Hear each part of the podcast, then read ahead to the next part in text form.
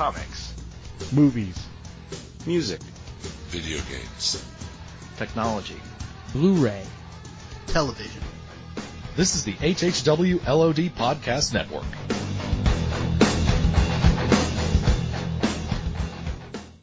Today's podcast is brought to you by Audible.com. Get a free audiobook download at www.audibletrial.com slash outnowpodcast.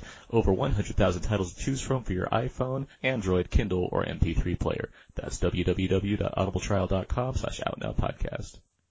Previously, on Out Now with Aaron and Abe. I'm beginning to think that Michael Fassbender is a time traveler who has become a bit more friendly as the years progress. Hmm. You know, I've also been thinking about that too. He's a plantation owner. Who then time travels through Nazi Germany to stop Hitler, but disguises himself as a film critic. Then he goes on a revenge mission all the way to Argentina to kill all SS soldiers who have wronged him and his family, and somehow develops mutant powers. Yeah, and then he ends up living in New York and having tons of sex, but not before trying to get into the drug trafficking scene. What a time traveling pimp. This guy deserves more likes. Abe, you know he's an actor in different roles, right? A time traveling actor? Wait a minute, I forgot my introduction. Ladies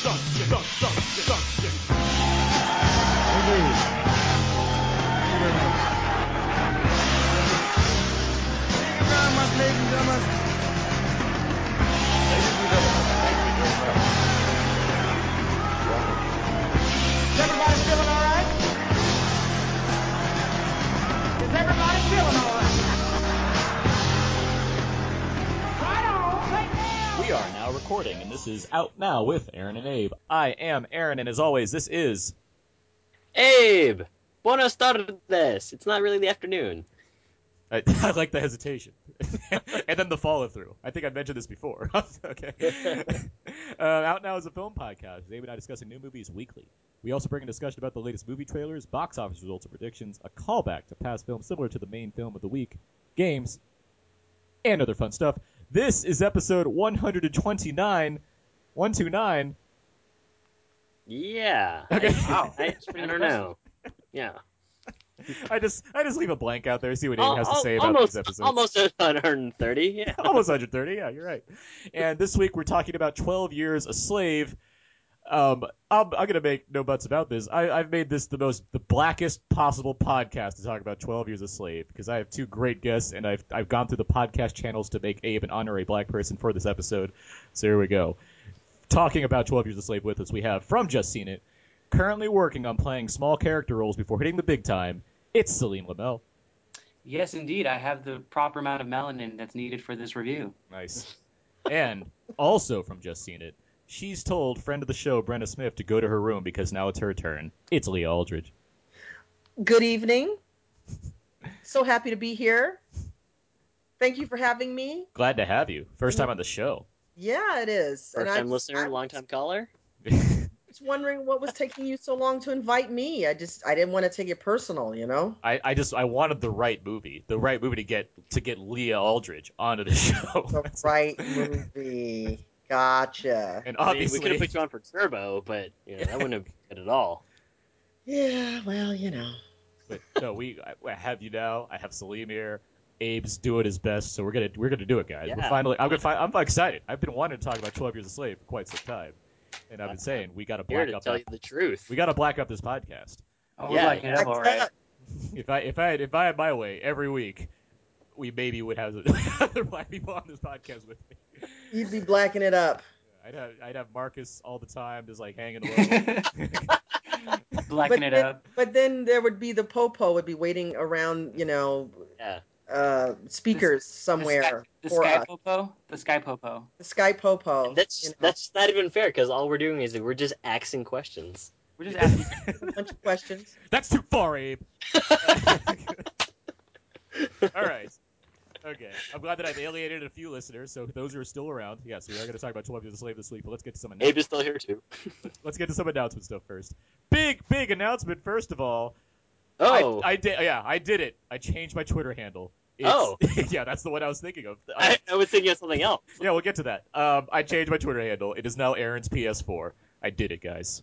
Yeah. Oh, Yeah. oh my God! We're gonna have to have an offline conversation about how you did that because I just was told that once it's whatever you pick, it's you're just stuck with it. You just can't change it. So you're gonna have to tell me how you did Oh, it. all right. I, I found the magic key, I guess, because that did it. I, it's, it's now, it is now at Aaron's PS3. You can still find me, I believe, through Aaron's.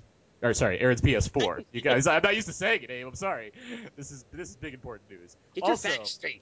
Also another thing. I'm kind of leaving for Africa on Monday, and I'm not going to be around for two weeks. Um, uh, so Abe is gonna be running everything. yeah, Yes. So yeah, uh, the other big, bigger announcement. Um, I am going to be off of this show for a couple weeks. I am going on vacation, uh, leaving literally tomorrow after this recording to head to South Africa, where I'll literally be blacking it up there as well. But I think they already did a good job right already, so we'll see how that goes. Fox. They uh, they did kind of a state of mind. Yeah, but um, yeah, I, I am going to be gone, and I'm leaving. I'm I'm letting- I'm giving the reins over to Abe for a couple weeks, and I'm excited to see what a show without me sounds like on it with just Abe as the host. It's gonna it's gonna sound like me talking to myself because that's all that's gonna happen. because everyone will be No like, I don't wanna- yeah, I don't No want to guess. I'm gonna I'm gonna pretend to be Marcus. I'm gonna pretend to be Leah. Everybody. Just don't just don't have your feelings hurt if you come back and no one's missed you. Okay. exactly. Thank you, first time guest Leah Aldridge. First and last time, apparently. Uh, Well, we don't tell you until after the show that you're not No, gonna. I, I, I'm sure Abe's going to do a tremendous job without me, and I'm excited to see what he thinks of the, the upcoming movies and what it, what it, what the what these shows end up sounding like. I, I will have very I, don't- I don't even know what my internet access will be, so I but I'm I'm curious. So, Oh, trust me, you won't have any. okay, there we go.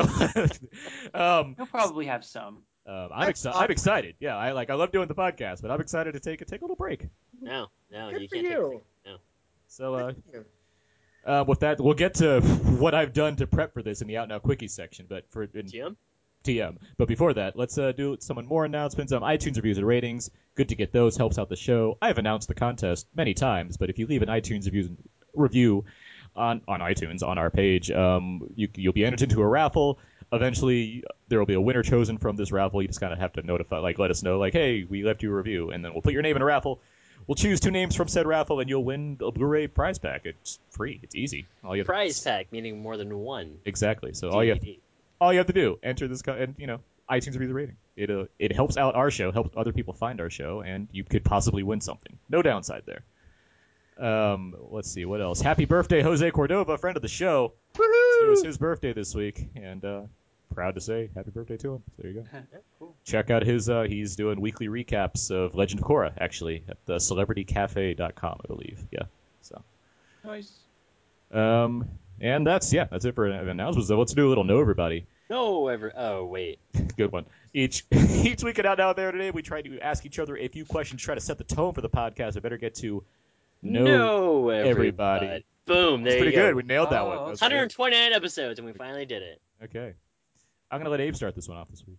Awesome. Salim, Mm-hmm. better Brad Pitt plantation character, a Canadian farmer or a vampire? Let's see here. I guess I just gotta figure out which one annoys me less. they're both they're both kind of nice. Yeah, they're you know they're both kind of nice, but they're both have I, I don't know. I I'd say the vampire, just Hmm. cause. Yeah, yeah. He he he'll he'll just uh, you know be on your side most of the time. Exactly, and plus he's already really pre- he's already very pretty. So Yes, just, yes. Just you know it just he just makes sense. All right. He has You're- that whole kind of Abraham Lincoln beard thing going on in Twelve Years a Slave. He Slave. does. it's it's funny because it's like I because I just resaw it and it's like the way that you know that he's from the south is because he doesn't have a mustache. It's just the chops that just connect together. All right, Salim, your turn. okay, let's see here. What would you say is your favorite memoir movie?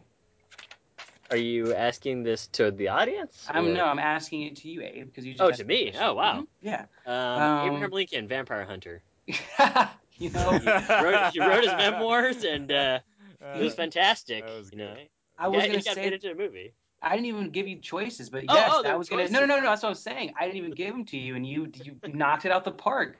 Abraham Yeah. Lincoln Vampire Hunter, What can I say, man?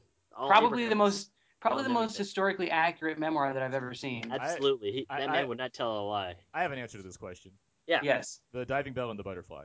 that was Oh, gonna yes, be that was that gonna one- be on my list of question of uh, movies to ask you. I mean, that guy literally blinked out his memoirs. It- So- Very much so. That And movie's, I, that movie's fantastic, by the way. yeah, the way that they were able to execute it, you know, considering what he, you know, what it was, it was pretty, it was pretty phenomenal. Uh, so my my answer kind of sucked, but I guess I'm sticking with it. Um, all right, Leah, Yes. worst person to trust when having drinks: Scoot McNairy in Twelve Years a Slave, or Scoot McNairy in general? He kind of looks like a slimy dude. Which one was Scoot McNairy? The one that He's, wasn't uh, Taran Killam. um, the one with the more facial hair, I guess. The one who, you know, like He's like, my old friend and I, my friend and I have this circus, and we'd love for you to perform there. We'll give you forty dollars. Oh, that guy. I wouldn't. I wouldn't. I please. I wouldn't. I wouldn't even sit at the same table with that guy. I couldn't There trust. you go. If he was trying to sell me on Argo, though, like he did in Argo to those guards, I'd probably, I'd probably listen to him. Oh yes, yeah, that that is true. Yeah, he's like, Yeah. look, spaceships right here. Oh, so this is this guy's an up and comer, right? He's just, Yeah, he's yeah, been, he's, he's been in a few. Uh, He was in Monsters, he was in Monsters. He was in Killing Them Softly last year, also with Brad Pitt. but his oh, name is he was his name is Scoot guy McNairy. Yeah. Okay, yeah. He's like Australian or something, isn't he? Uh, that might be a different dude. I think it's he's American, I believe, actually. Oh, okay. Well, yeah. Come on, his name is Scoot. All right. um. Okay. Is it my turn? Yeah. Yeah. Aaron. Yeah. Favorite or um favorite slave movie? And I'm gonna give you three to choose from. All right, so that narrows it down. Yeah, because there's so many of them. Yeah. Uh, Twelve Years a Slave, Django Unchained, or Mandingo. yes. Yes. I feel like both of those films take from Mandingo, also. Um, uh, I would go Django. We'll talk about Twelve Years a Slave, but it's not to discredit my thoughts on one movie. It's just more Twelve Years. Or Django was my number one of last year, and it's a movie that I'd I'd watch more frequently in the long run too, Uh huh. Which I think I think that counts for a lot. Yeah. Get that. Yeah. um, Hey, people don't realize re- how important repeat viewing is to the success of a film. I think For sure. certainly filmmakers get it, but um, the general public, it's like I mean, we don't really realize how important repeat viewing is uh, to the success of a film. So I think that's valid. So Liam, Yes. what was your least favorite chore growing up? Eh, My least favorite chore. You know, it's a toss up between doing the dishes and folding clothes. If you said, if you said something like if it's a toss up between folding clothes and cotton picking, I was like, what? Like, what? you know, those hard days, you know, in uh, in southern in Southern California, Claremont, man, folding my clothes and picking that cotton. Claremont is pretty hot. you know, the Inland Empire. It's like sweat. I'm sweating like a slave. oh, but um bum. My least favorite chore, even though nobody asked me, was shoveling snow. Ooh, Oh, yeah. ugh. Yeah. Doesn't sound like what the hell was that? it's like a it's like a cat hairball. it was not fun. What was the longest you ever spent shoveling snow? You know, it, it always felt like an eternity, especially when you get halfway down the sidewalk and you turn around and everywhere you just cleared is now again covered in snow. When you're sent out to shovel snow while it's still snowing, Yeah, that's not good. it's like the equivalent of go play in traffic or something like that. I used to, and this does not compare because the temperature is not a factor, but I used to have two giant pine trees on my house. Abe might remember this. Two giant pine trees in front of my house, and I had to sweep up all the pine needles from the driveway every week. oh, That was always a big ordeal for me. but yeah, losing it's- battle. it's- Lose. It's just like it- you just. It, it's like gray hair. You just are not going to win that fight. we've we've since just we've we've gotten rid of both palm uh, pine, pine trees. Pine trees. Yeah. But, uh, is it Salim's turn? Salim's turn. Yeah. It is my turn, indeed. I, I don't have any funny questions. They're all kind of like Doesn't you matter. know, it's all good. more- I, li- I just like that we're sprinkling in film things on this film podcast and talking more about life so far. So just go for it. Ask a question. Okay.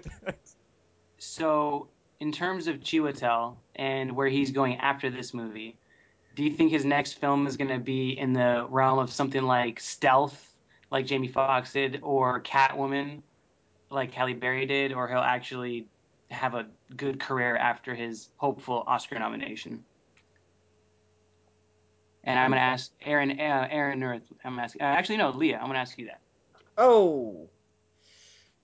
Um, well, you know, he's had a pretty eclectic career up until this point. Um, you know, I just had a conversation with somebody to, earlier today about Dirty Pretty Things and Yo, my Kinky. Boots. Yep. Um, and so, and then he does, and you know, when he comes in, he does Hollywood films. He has to, he's relegated to, frequently relegated to roles like, you know, Angelina Jolie's boss in Salt. It's like, oh God, really? um, it's like you know black people who come from other parts of the world don't realize that they're black until they come to the united states. It's very interesting. Um, i think that he's going to continue to uh, hopefully do quality roles. That's my my fingers are crossed.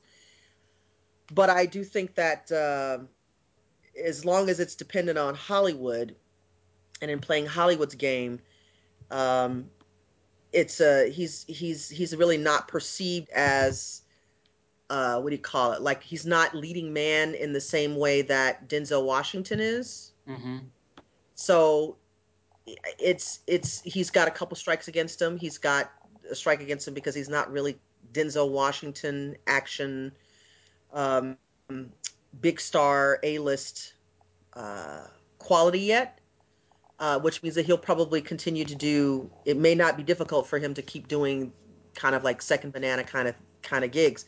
However, he looks fabulous in this Showtime show, so we'll see. What, uh, which he has a new show coming out? He has a um the the show on uh, HBO called excuse me on Showtime called. Let me pull it up real quick. You know, and he was great in things when he's in European films. He tends to do a little better. You know, Children of Men. hmm How European that was. Um, Dancing on the Edge. Dancing on the Edge. It's, uh, Okay. On Starz. Yeah, here we go. I see it. nice. That series. Uh, but that's set in, in, in the UK as well. Oh, So okay. gets very different treatment when he's doing films that are either co-productions or things that are emanating out of the UK compared to what he's cast in here in the US. With that being said, I mean, and my friend of the show Scott Mendelson's talked about this too. Like he he seems primed for one of these like a fit in in some of these kind of big franchise movies. Like if he was cast like controversially as like Lex Luthor in the next Superman movie, I totally respect that just because like oh Chiwetel Ejiofor is making big time with this kind of thing. Like and w- does the movie automatically become good because of that? Not necessarily, but I like that an a- like an outside of the box choice like Chiwetel Ejiofor for like a traditionally white villain character, even anything of that nature. I mean that's that seems feasible to me in my eyes. Yeah, and uh, he's he's he's led before. Like he was in Red Belt, the David Mamet movie, which was, didn't really do that well. But still, like I feel like he's he's had a couple of times where he's been kind of the leading role. So I well, feel like he was he, he was you know, it was a twofer and Talk to Me, him and Don Cheadle. Yeah, exactly, yeah, and so it's clear it, it, it's clear that he has the chops right Yeah. it's just a matter of whether audiences will buy him as um, a leading man who can open a film exactly. No, And I I, i don't know agree. that that has been proven yet although 12 years a slave um, there are other conditions that go along with a film like 12 years a slave where his performance notwithstanding it's really more the film is really kind of more of a phenomenon. So they could have almost maybe put an unknown in that role as well. Yeah, you know so i you know i don't i don't know. Um, hollywood treats treats black actors very uh, very i mean let's look at idris elba's career As a- brit and uh, where he gets to star and open a film if at all Well, I wonder also to what extent being black and British um, affects that. well it, I- it seems to me that there's there's a there is a, a little bit more latitude with the black brits than with black americans i'm just saying i have No, no I agree. empirical evidence to support that. Uh, but If- there does seem to be a a willingness, but we have a fascination here in the U.S. anyway. With um, with we tend to be a little Anglophilic anyway. Um, ooh, British people, or even Australians for that matter. Ooh, you know, Aussies. We're we're kind of fascinated with that, uh, even though they all speak with a, a American accent. I like the way you talk. If there was if there was a um, sorry, if there was an action comedy called Black Brits starring Chiwetel Ejiofor and Idris Elba, I'd watch that immediately. Oh my god, I'm there. I'm Green light it. It's like it's like it's like. Beverly Hills Cop, except they're both from Britain and they have to come over to the America to the states.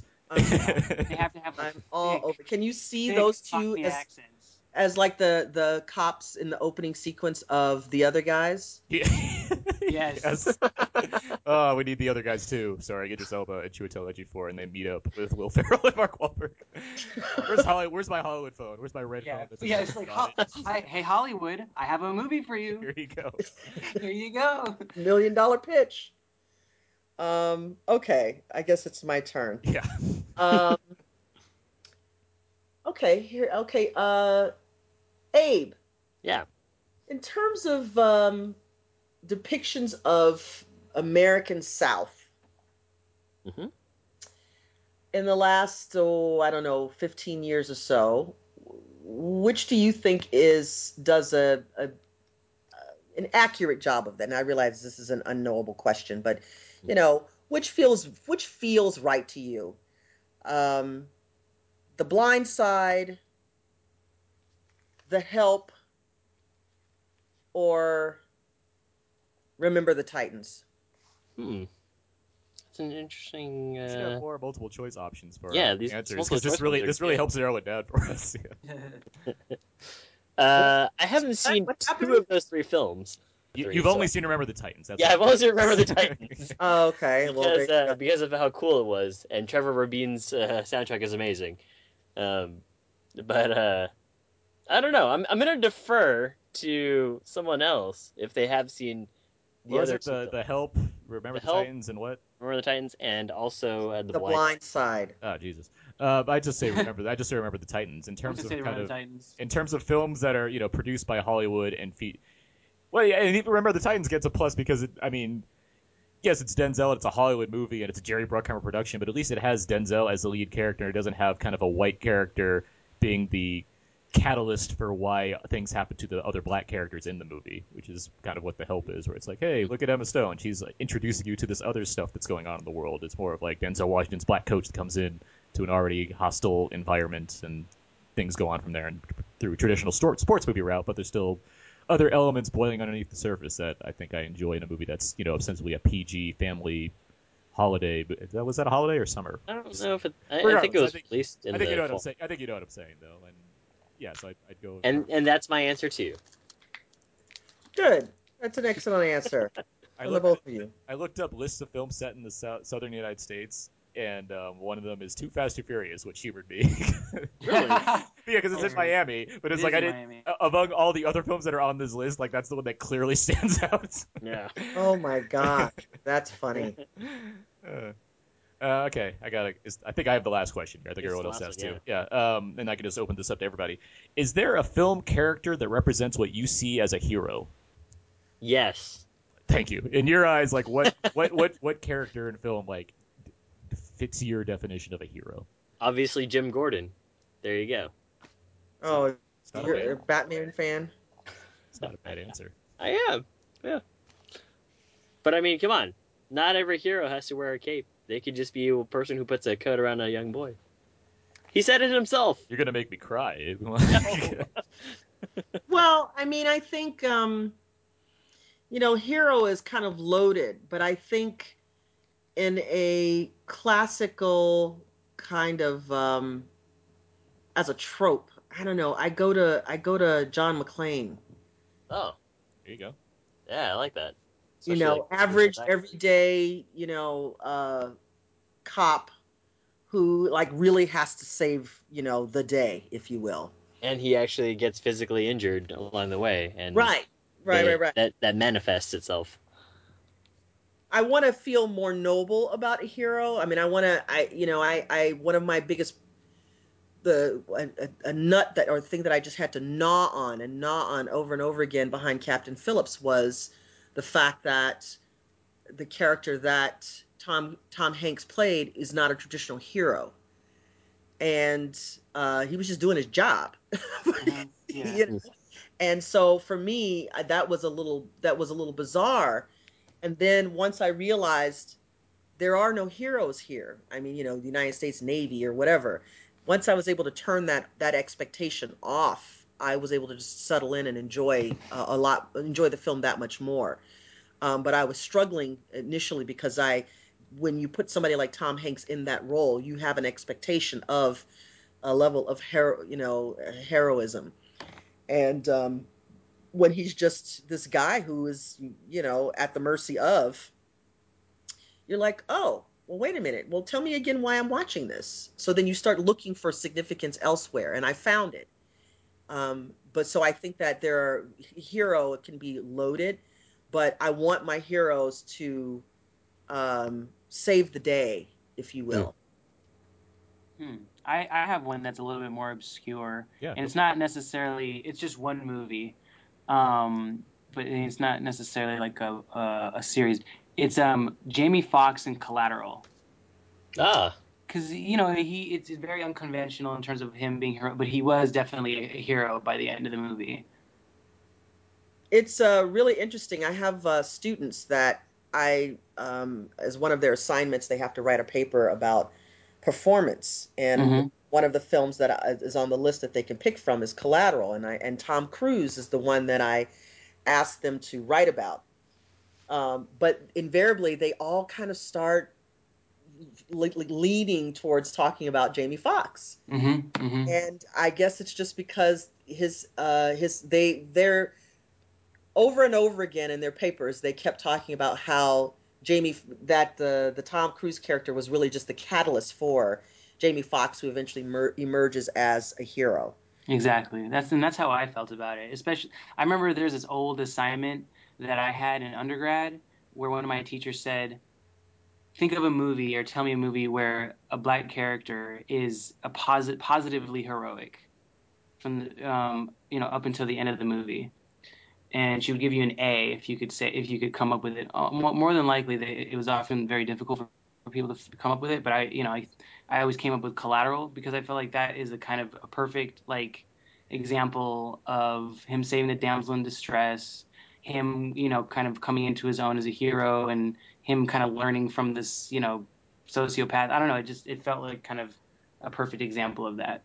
Well, you have you have pretty much uh, the same trajectory happening in Django Unchained and um That was gonna be my other one, but I decided for Collateral. Say, uh, Will Smith, Men in Black, done. That's a good one. It's a good That's not cop, bad. good agent.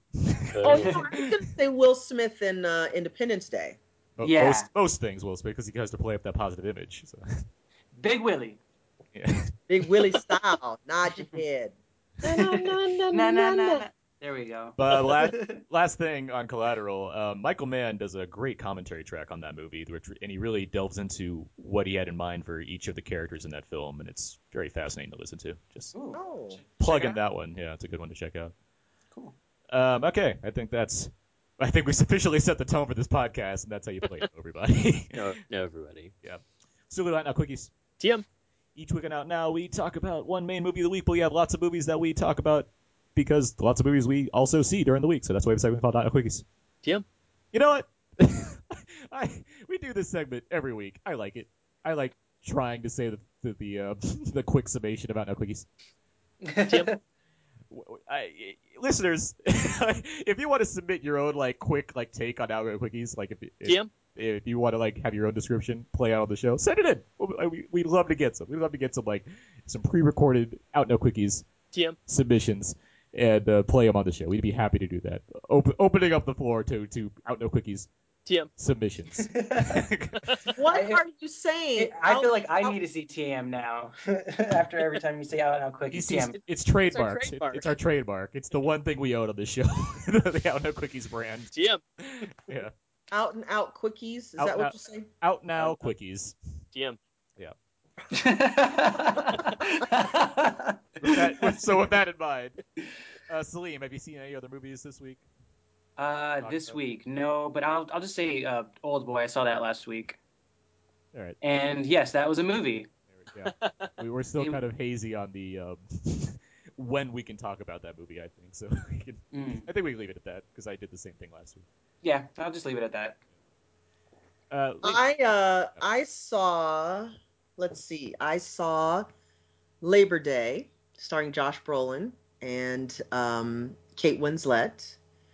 And last night I went and saw I was going to see a girlfriend and I, she, we just one needed to kind of decompress and we had neither of us, of us had seen Gravity yet.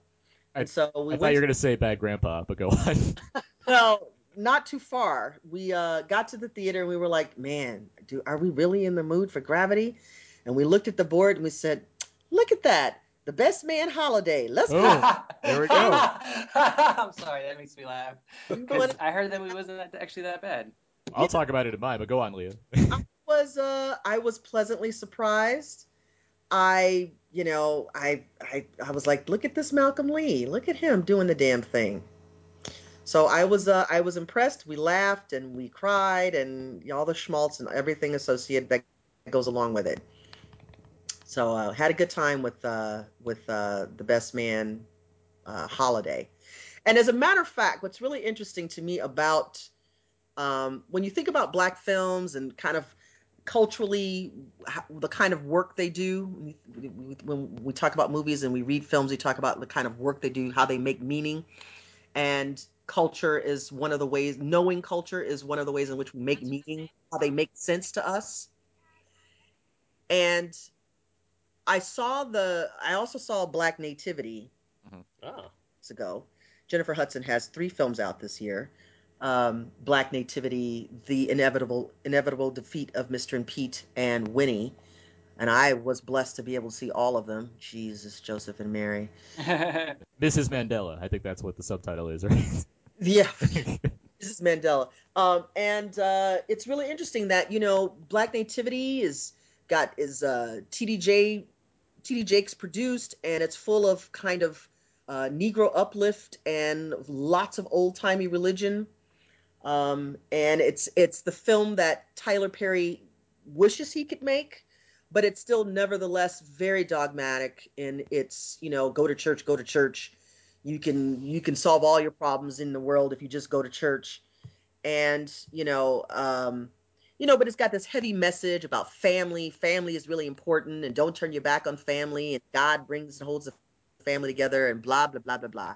Then I see something like the the Best Man Holiday, and they they infuse the film with all that same kind of family is important, and you got to have faith and stay strong in the face of challenges, and they do it very well. They do it very well. They don't hit you over the head with it. It- You you get they get underneath these characters. You care. You give it. You know, which is like oh, it's like at the top of my list of criteria. Do I give a shit about these characters or this situation? So I I, I was pleasantly surprised by the uh, the Best Man Holiday. I also had a chance to see uh, Saving Mr. Banks. So um, you know we'll we'll save that we'll save that for another time. so we'll table that one. Abe? Uh, I saw Dallas Buyers Club. Oh, yeah? and uh, yeah, it was. Uh, it's a good movie. I, I think that there are performances from Jared Leto that and, and McConaughey that really uh, uh, really steal the show. But yeah, it's uh, something that's uh, kind of interesting to check out. in preparation for my trip, I managed to see pretty much everything that's coming out in the next couple weeks while I'll be away, with the exception of Catching Fire, because I want to wait and see that in IMAX. Um, but uh, I did see Best Man Holiday, and I also liked it quite a bit. Um, I think what I what I enjoy about it is how I think I, as an adult kind of holiday comedy drama film, I think anybody could go and see it. That's of that crowd. It does not matter that it's a black comedy. I think it's just a, a good movie to watch. I think it um it it has just it it doesn't rely on like look at this black cast and how black they are. like it, it's it's just focused on telling telling a story eh, regardless of race, regardless of anything involved, and that's something I really appreciated about it. It has like some various joke like it has a has a couple jokes early on, but beyond that, it's just like this is just a fun movie to watch. It's not like it's not going to be a new classic, but I thought it was very good, and I think it has some dramatic beats that really that really it earns like it really it really earns those well and i was i was surprised at how into it i was and the audience as well the audience was really into this movie It's it's it's actually really interesting because like I feel like I, I'm from I haven't seen the movie, but it sounds similar to something like Think Like a Man. Yeah. In terms of it's a it's a romantic comedy of sorts, or it's a very it's a genre film um, that is predominantly it has you know a, a lot of uh, black um, actors in it, but it's not a black film. And I think that's I feel like that's really important in terms of a trajectory of having a predominantly black cast, yet it's not a quote unquote black movie and I'm glad to hear that there that there's another movie like that. Uh, you know, after Think Like a Man, that's able to do that. Because I feel like that's the problem is that a lot of people have reticence in going to movies like this because they think they already know, oh, it's a black movie, so it's going to have a certain kind of quality to it. So I feel like it's good that there are movies like this that are being made and coming out.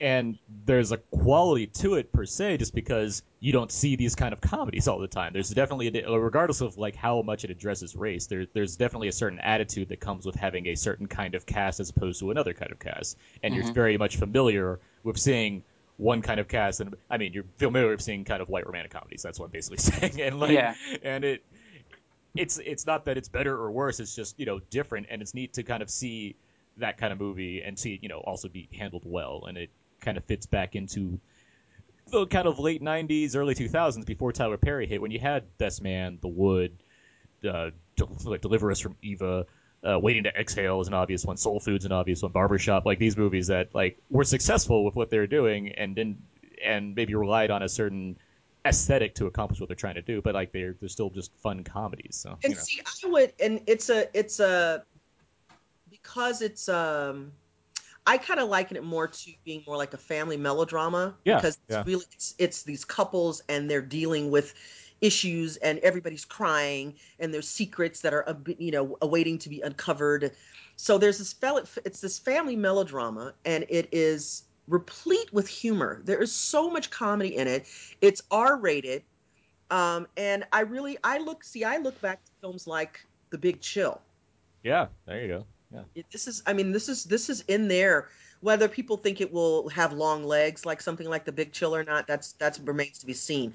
But you've got adults, as you say, Aaron, grappling with, uh, you know, finances and having babies and uh, falling in love and and being able to run their businesses, dealing with grown up problems in this kind of contained environment. And it's there are hilarious laugh out loud moments. So that, I think we'll just table our, our best man holiday podcast. that we've been doing. but I do, but because I, I just I respect it so much and what it what it accomplished. And we'll get to box office later, but it made a good chunk of money this weekend, and I'm happy for it. And I'm happy. Oh, I'm very happy to hear that. and like it's it's great that like yeah, black people went to see a movie with black people in it. That's wonderful. But I mean, it's also like a movie that just is successful regardless. So other things I've seen, Charlie Countryman. This is with Shia LaBeouf. Um, it's it's a mess. I didn't like this movie, Ah, but he goes to he goes to Bucharest and has himself an action romance adventure. So there you go. Good job.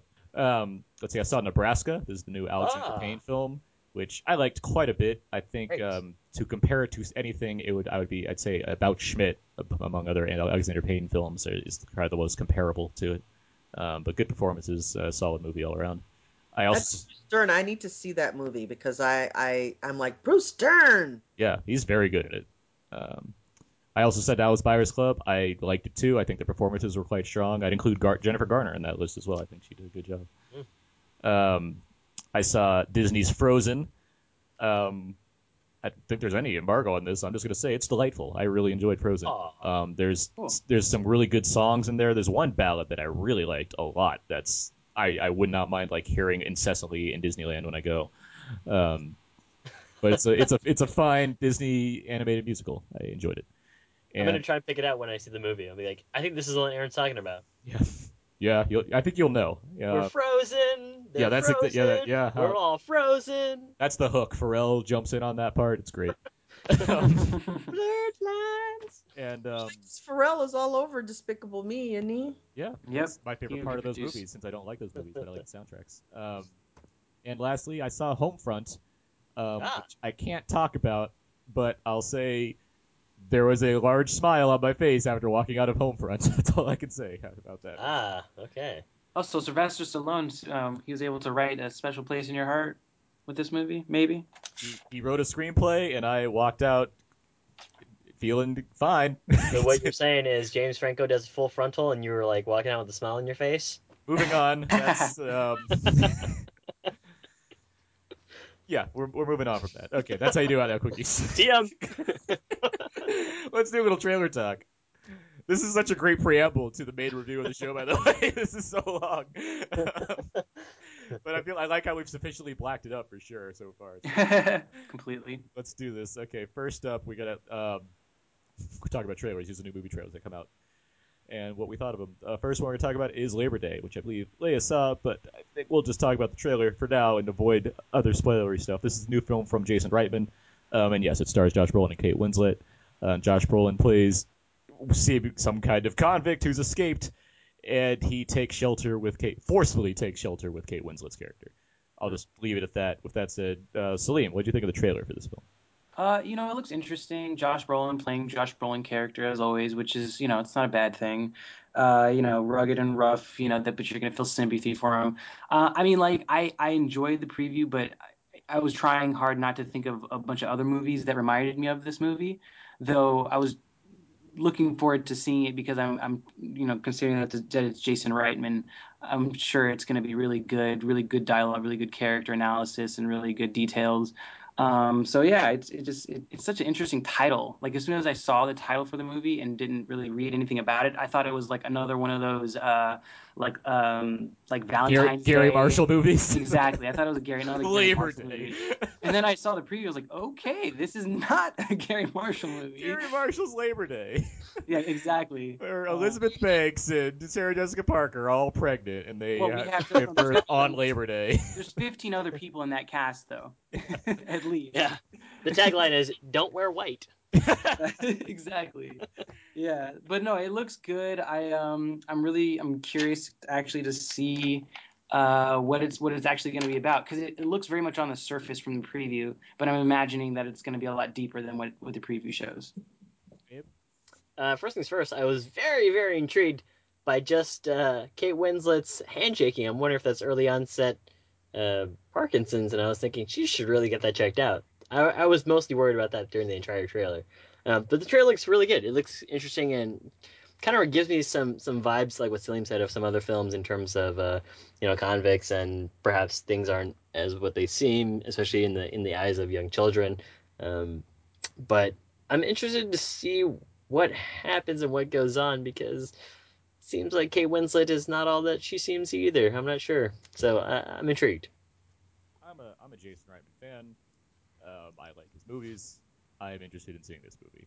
Um, I am weirded out by the fact that Josh Brolin seems to be in two movies about himself being imprisoned in a certain location for a certain amount of time. But beyond that, I'm just excited to see a, a new Jason Reitman movie. So.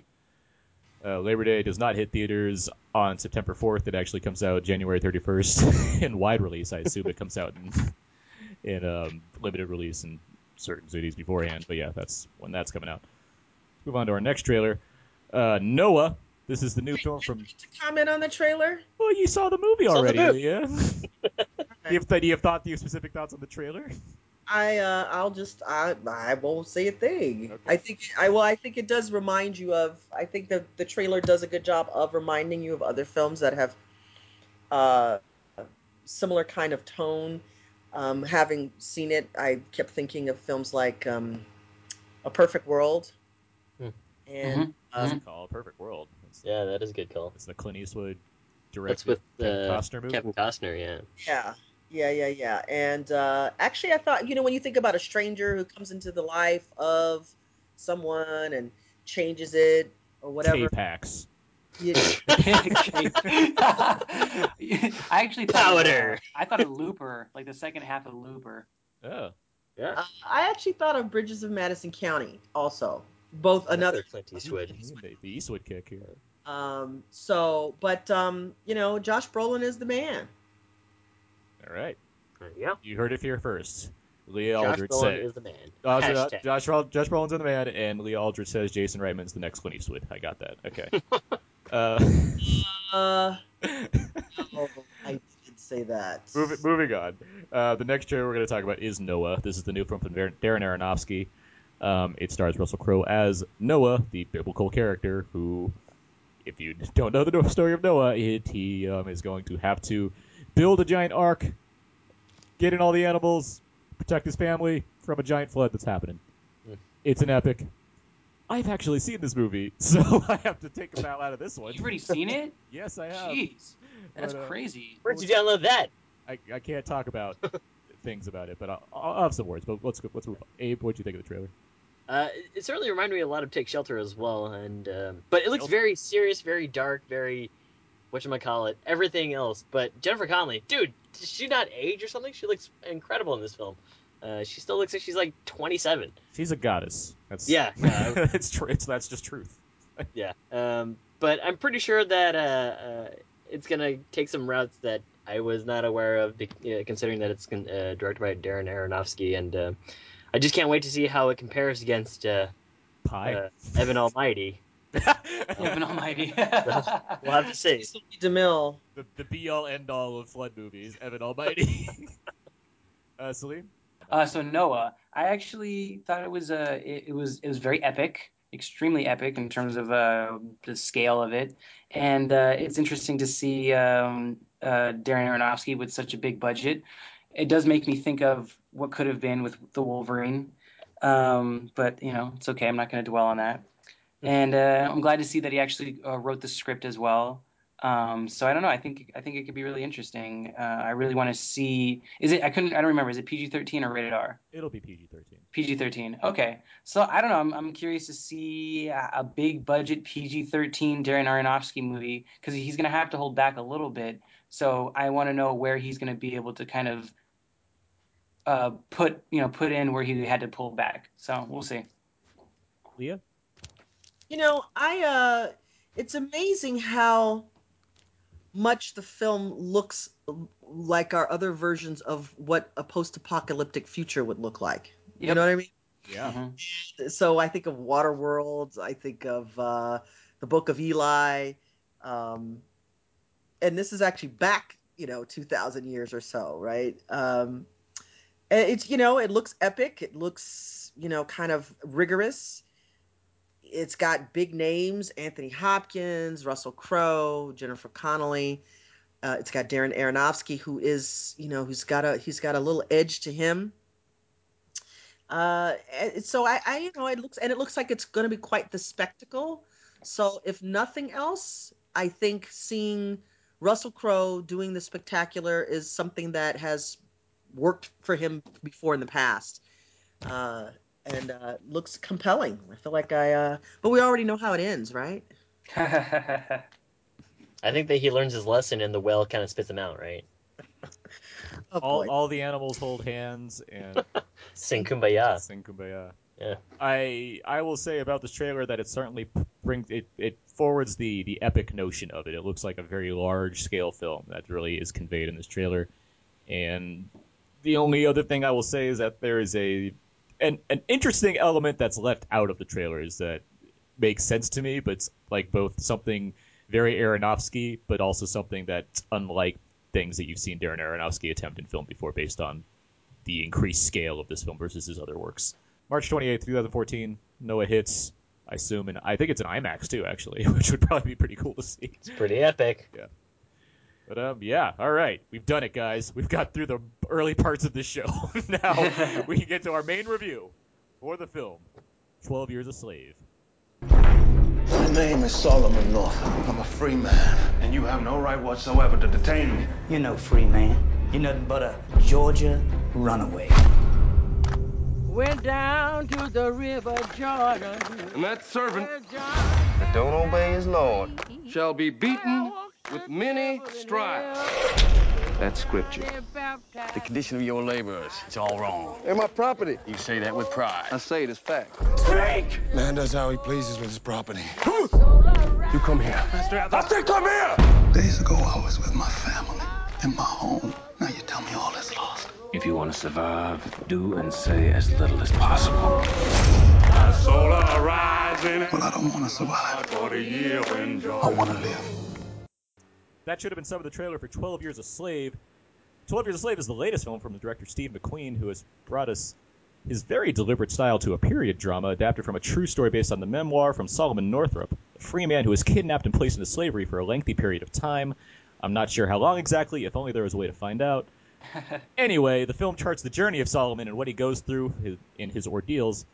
Leah, were you familiar with this story, and how did you respond to the adaptation, if you will? Uh, I was only vaguely familiar with the occurrence um, through my academic pursuits. Uh, so I, but I, I, uh, but that's it. I hadn't read the memoir. I just knew about this um, phenomenon where people would be captured and uh, people who were free and in the North uh, who would be captured and then uh, made into made into slaves. Um, so uh, it was. I think it was um, really educational seeing this film in a number of ways. I think it's something that um, I think at, at a minimum, I, I just I think it's something that everybody should see. I think it's a film that everybody should see. Now, having said that, I'm not saying it's a great film. I'm just saying I think it's something everybody should see.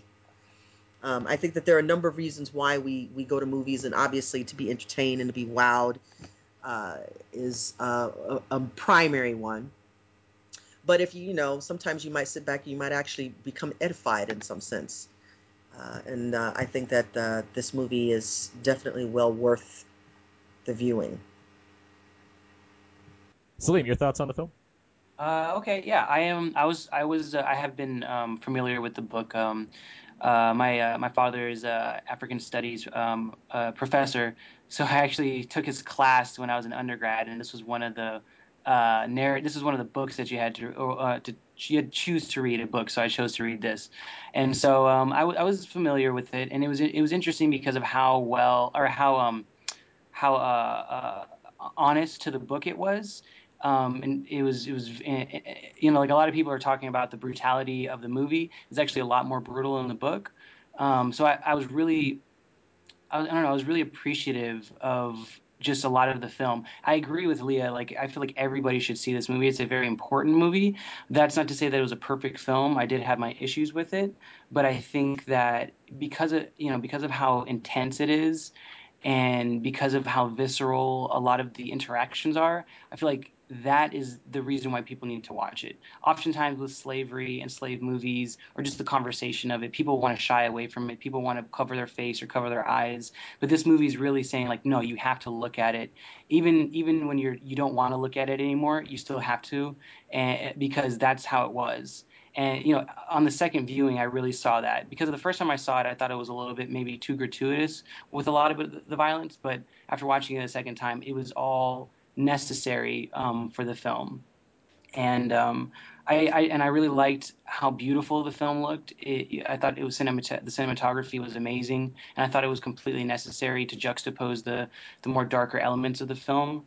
And I thought the acting was incredible. I mean, I think everybody's really going to be talking about Chiwetel. I mean, as they should, because he's incredible. Like he really, I'm just really happy to see him finally be able to have a role that he could kind of just knock out the park. But I, again, after seeing it the second time, Michael Fassbender is really what kind of I'm I'm, I'm kind of left thinking about. Um, I thought he had one of the one of his one of the best performances of his career with this movie. Um, so yeah, I, I, you know we'll go into more detail about historically just some of the things that I thought were good or, or bad about it. But yeah, overall I thought it was a very important movie. Abe. I don't think there's gonna be that much of a disagreement. I'm pretty much on board with what Leah and Salim had said too. I do think it's a it's an important film. Um, I certainly thought that uh, aside from the physical terror uh, of uh, plantation owners in the South, that the psychological terror was what really bothered me a lot about this film.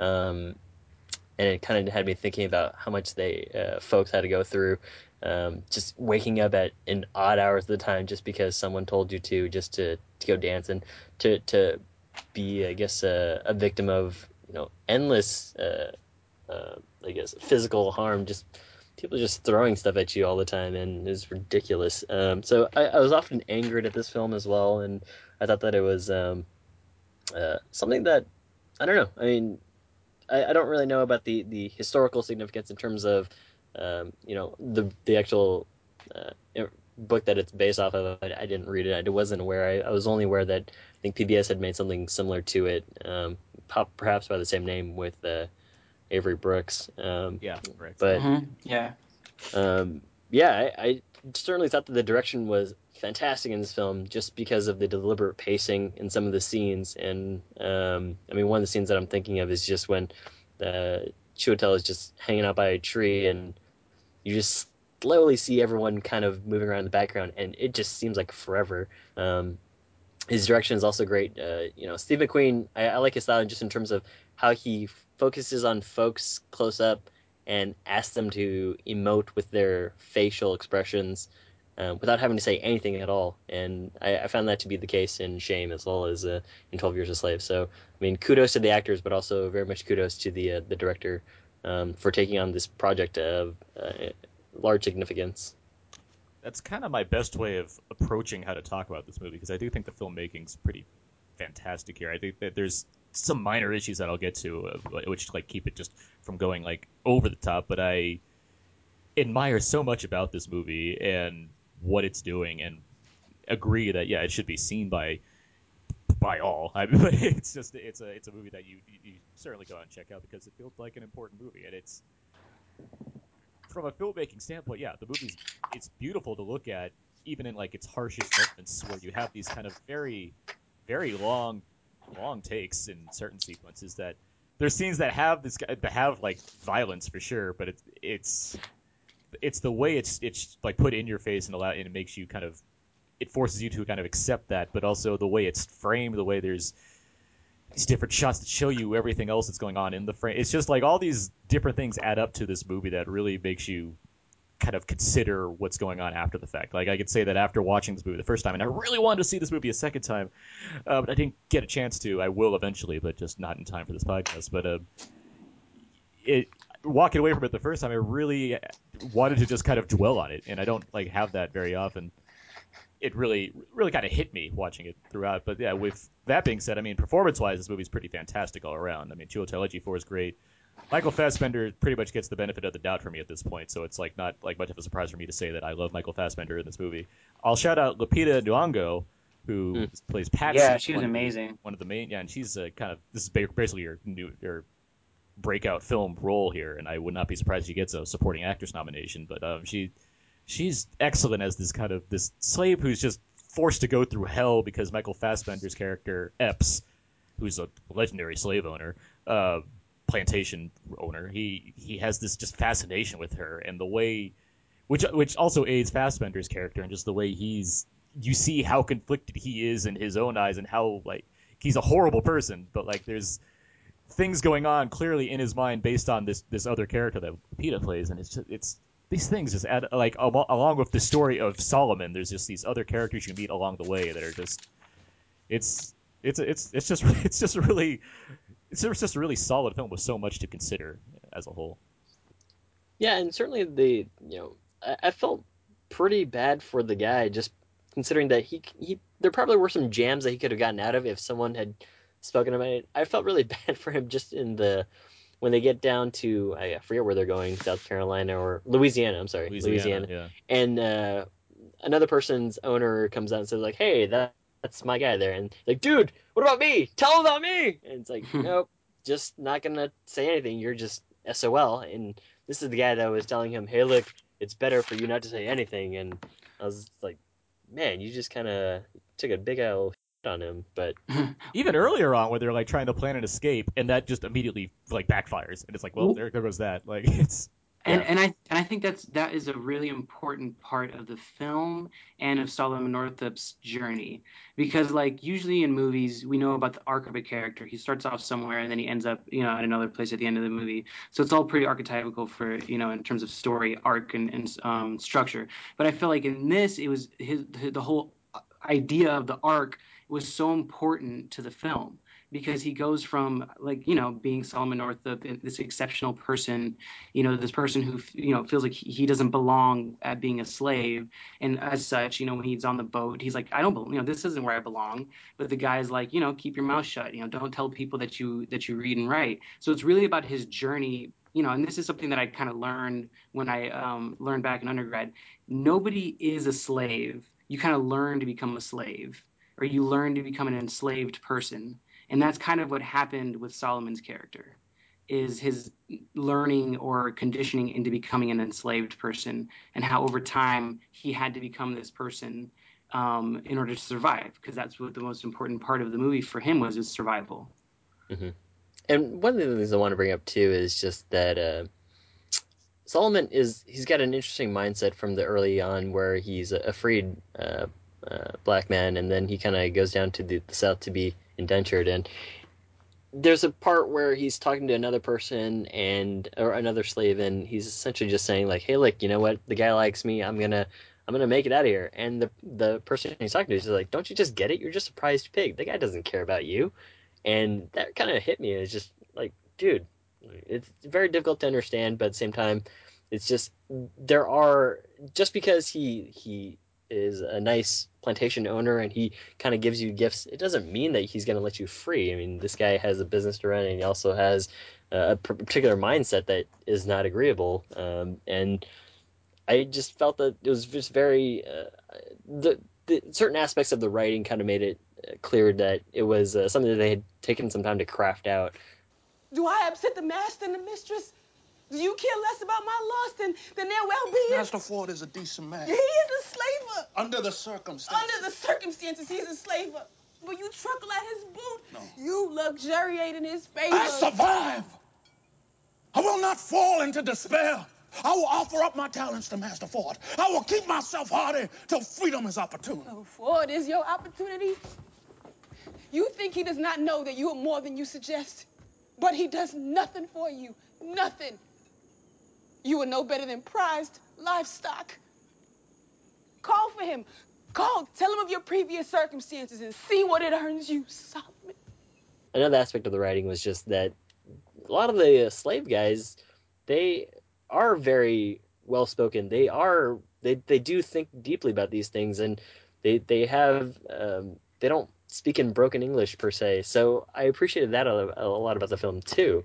Um, just kind of giving these uh, these slaves, I guess, um, a sense of I guess being more than just a slave. They they are actual human beings that were just in a particular situation that I don't agree with. It's amazing how the film throws hypocrisy in the audience's face, where you see certain slave, you see Benedict Cumberbatch's character who plays a slave owner who you can clearly see like he's challenged by the cruelty going on, but he's not above it either because he does have slaves and he is Right. purchasing these people and he does do act he does take action in the in these scenarios. But like you, so you get a sense that he's in a certain part of his heart, he he can think of him as a kind person, but then you also just you can't you can't accept that as a whole, and it's the way the film messes with you essentially, and like letting allowing you to see kind of this stage of humanity, which you know is real. It's not like this is being made up. It's I mean it's made up for the film, but it's not like this is like something new. It's something that happened, and it's presenting you with that challenge of accepting certain people and Right. like the kind of things that they had to that, that they exhibited in other people. It's this yeah, it's neat. On a, on a more on a lighter note, if you've ever hated Paul Dano and you thought that he looked slimy in every movie that he is in, because he does look very very sweaty in every role, um, you will be you'll be more than happy to see him get his ass beat in this movie. And I was just like, yes, thank you.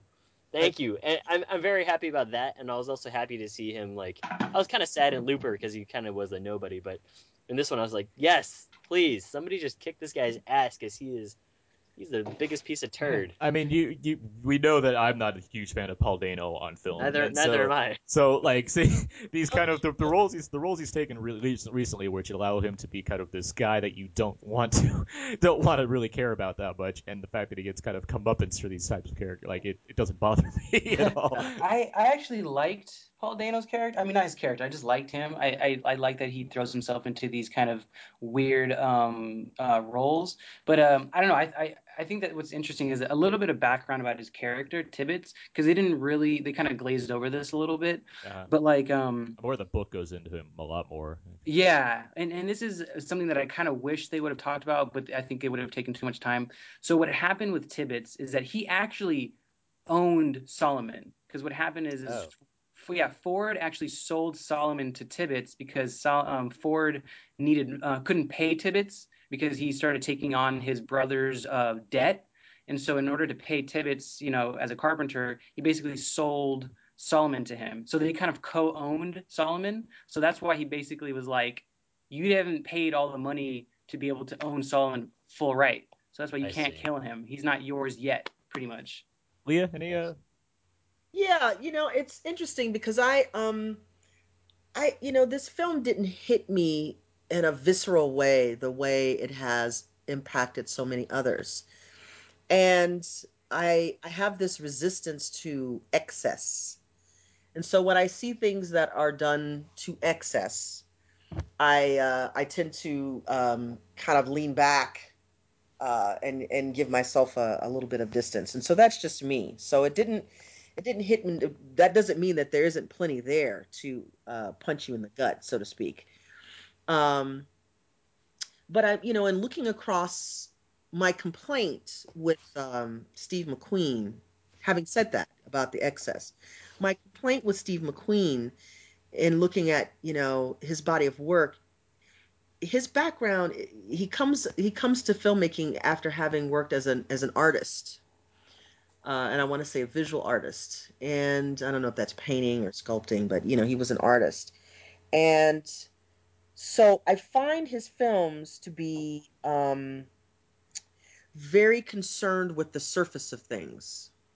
Uh, the way they look which is a good thing because it's a visual medium obviously. Uh, but but sometimes what that means is that when he goes for when he goes for the emotion, I know I'm going to be unpopular here, but when he goes for the emotional connection, it's it seems to be um, uh, area of melodrama. So it's like, what is it? What is it that's going to make you feel on the surface? What's going to you know make your skin crawl? What's going to you know make you like nails on a chalkboard? What are those kinds of things that are going to get a, a physical reaction from you? Um, I felt the same way with some of his choices in uh, Shame, and I felt the same way with some of his choices with Hunger. And so I'm I'm noticing now that there's a um, uh, um, reluctance or maybe just not any interest really in going below the surface of a lot of things. For example, um, Solomon Northup's character, I really I walked away from the film not I felt more like a tourist. Mm-hmm. I felt like a tourist and I felt like Solomon was my tour guide. Uh, as opposed to Solomon want to do with his life? What were his dreams that got Mm. deferred as a result of being held in captivity for how many years? Have we figured out how many years it's been yet? he So just, like, has, he like just has gray hair all of a sudden. That's 72 and a what, you know, half. 12 it's somewhere between ten and fifteen. Oh, 12 is. Um, so I felt, you know, I, I I wanted to know more more about the character. I really Patsy is the character that I felt the most um, connected to, and she had a couple monologues. I mean, she had that really she had that really powerful monologue when she came to him, you know, and there's they're framed at nighttime, and she makes that request of of Solomon. Um, and then also when after Solomon, you know, all that stuff gets worked out for him, and Patsy comes running out, uh, and then watching what happens with Patsy with um, Fassbender's character and so on. She's the one that I felt um, the most fearful for. Actually, she's the one that I felt the most uh, emo- with the most kind of emotional concern for. Mhm. But you know, you see that there are these moments where he's learning how to be a slave, where he, when his his when his spirit is finally broken, when they're singing the gospel, Yeah. that, yeah. that that that spiritual around that burial site. You know, like okay, this is it. This is when he, you know, the he he gives up the ghost, so to speak. Um, but you know, by and large, I really felt like I felt I felt a little bit like a tourist. And please don't think that I'm being cavalier or or or aloof about it. You know, it's being a tourist in a it, there was no pleasure in it, but I felt like I was being guided through um, kind of yes, this is what it was like on this plantation, and now here's what it's like on this plantation. And we had these kinds of plantation owners, and we had those kinds of plantation owners, and I didn't really. I felt like I I, I really wanted more about uh, the Northup character. Mm-hmm. I think that for me, two of the most um, compelling elements about this film, because we've seen other slave movies, we've seen brutality before, Mm-hmm. right? Yeah. So whenever you want to do a film that's in a well-trafficked area, you're like, okay, what am I adding new to the conversation? Um, and so we've seen that brutality brutality before, re- you know, realized cinematically. Um, so for me, I'm like, okay, well, what's new? What am I seeing that I haven't seen before? And for me, one of the one of the most important things that came out of this film that was done um, subtly was the complicity and the role of white women in the slave industry, the slave trade. Um, you know, you there in previous depictions and other films, you know, white women were always just kind of like at the mercy of the of the of the slave master, almost as much as the slaves. And you, this is the first time I've seen a film where it's really clear that the white women had just as much interest and investment and benefited as much from that industry, that economic system, um, as did the men. Where you from, Platt? I told you. Tell me again. Washington. Who were your master? Master name of Freeman. Was he a learned man? I suppose so. He learned you to read? A word here or there. But I've no understanding of the written text. Don't trouble yourself with it. Same as the rest, Master brought you here to work, that's all. Any more, I'll earn you a hundred lashes. and I think that that's that's a really uh, that's a really important element that I'm hoping people will pick up on, um, especially you know that that's that's one one of the main things. And the other s- other thing that I felt really really new to the conversation was pretty much every social ill that affects Black people in America today, you can find the seeds for in that film. Everything from you know lack of unity in the black community to uh, um, um, the, you know the condition of the of the black family to all of that. You you see it you see the seeds for all of it planted there in that film. And i think historically that's really important especially as we live today in a society that wants desperately to erase our history. Um, it wants to find ways of making individuals responsible for their own plight, if you will, rather than look at the social, larger social conditions that impact people's choices. And 12 Years a Slave does a really good job of of kind of like see well here you go. This is why the black family one of the reasons why the black family is in the condition that it is today be damned what moynihan's report said. Um i i think that well i'll stop there. Yeah. Well, so I, you know, you know what's interesting about that is that um, because I, I, I agree with you that it it really um, it does uh, kind of pinpoint a lot of what's going on in in our society today. But the one thing that I think it didn't do, which I think is very historical, is even though you know black families and, and, and black communities are very disjointed like in, in in terms of this in terms of slave times that it, it wasn't necessarily the case. A lot of the times you, yeah your immediate family was kind of not away from you but a lot of times the, the slave communities banded together um, and they kind of created new families. And that's the one thing that i felt like was missing where solomon just kind of felt like he was singular in the entire movie up until the point that he had that song at near the end of the movie and I thought that it was like you said, and that's why he, it felt like a tour guide because it was just him going through these instances and not really creating a community or creating other people that he could really kind of talk to and be around. Um, there are instances of it with Lupita, but for, for more often than not, people were talking to him. He was rarely talking to people unless it was the people he thought that could help him get out of the situation that he was in. I think that reflects how he was trying to handle the situation as well. Like they, they've, it is a stat like early on when he's first captured, like Paul, Paul Giamatti comes out, like they take away his name.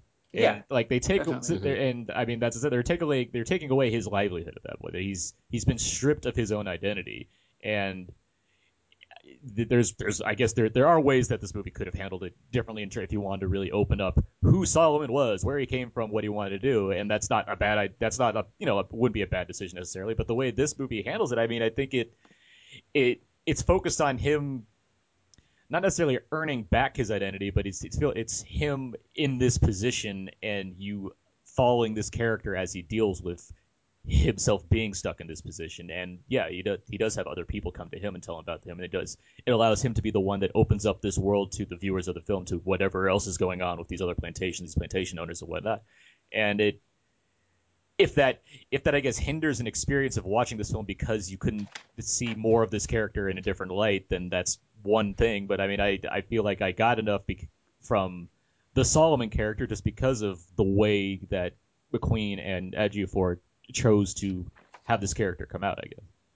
Well, I mean, there's a there's a, there's a style of filmmaking um, where the film functions in such a way that, well, the the function of the film, functionality of the film, is intended to create for the audience a similar experience as to what the characters within the film are. Yeah, like an audience surrogate. Yeah.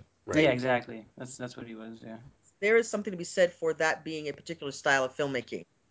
I'm not sure that that's the filmmaker's intent here. I don't know. I can't guess. But I, I, I feel like based on looking at um, McQueen's previous work, I find that there's a consistency with uh, a continuity with the way in which kind of main characters are presented in that way, and that's fine. I just I'm just saying that I I I always find myself asking the question why this person's story. Uh, fair enough. Yeah. I can see. You know, if, if there were a whole bunch of people Right. guys down. By the way, I found the ending very mysterious, but let's get back to that in a minute. I, I my, my biggest fascination with this film, however, before having seen it was how would um, someone from across the pond tell this story?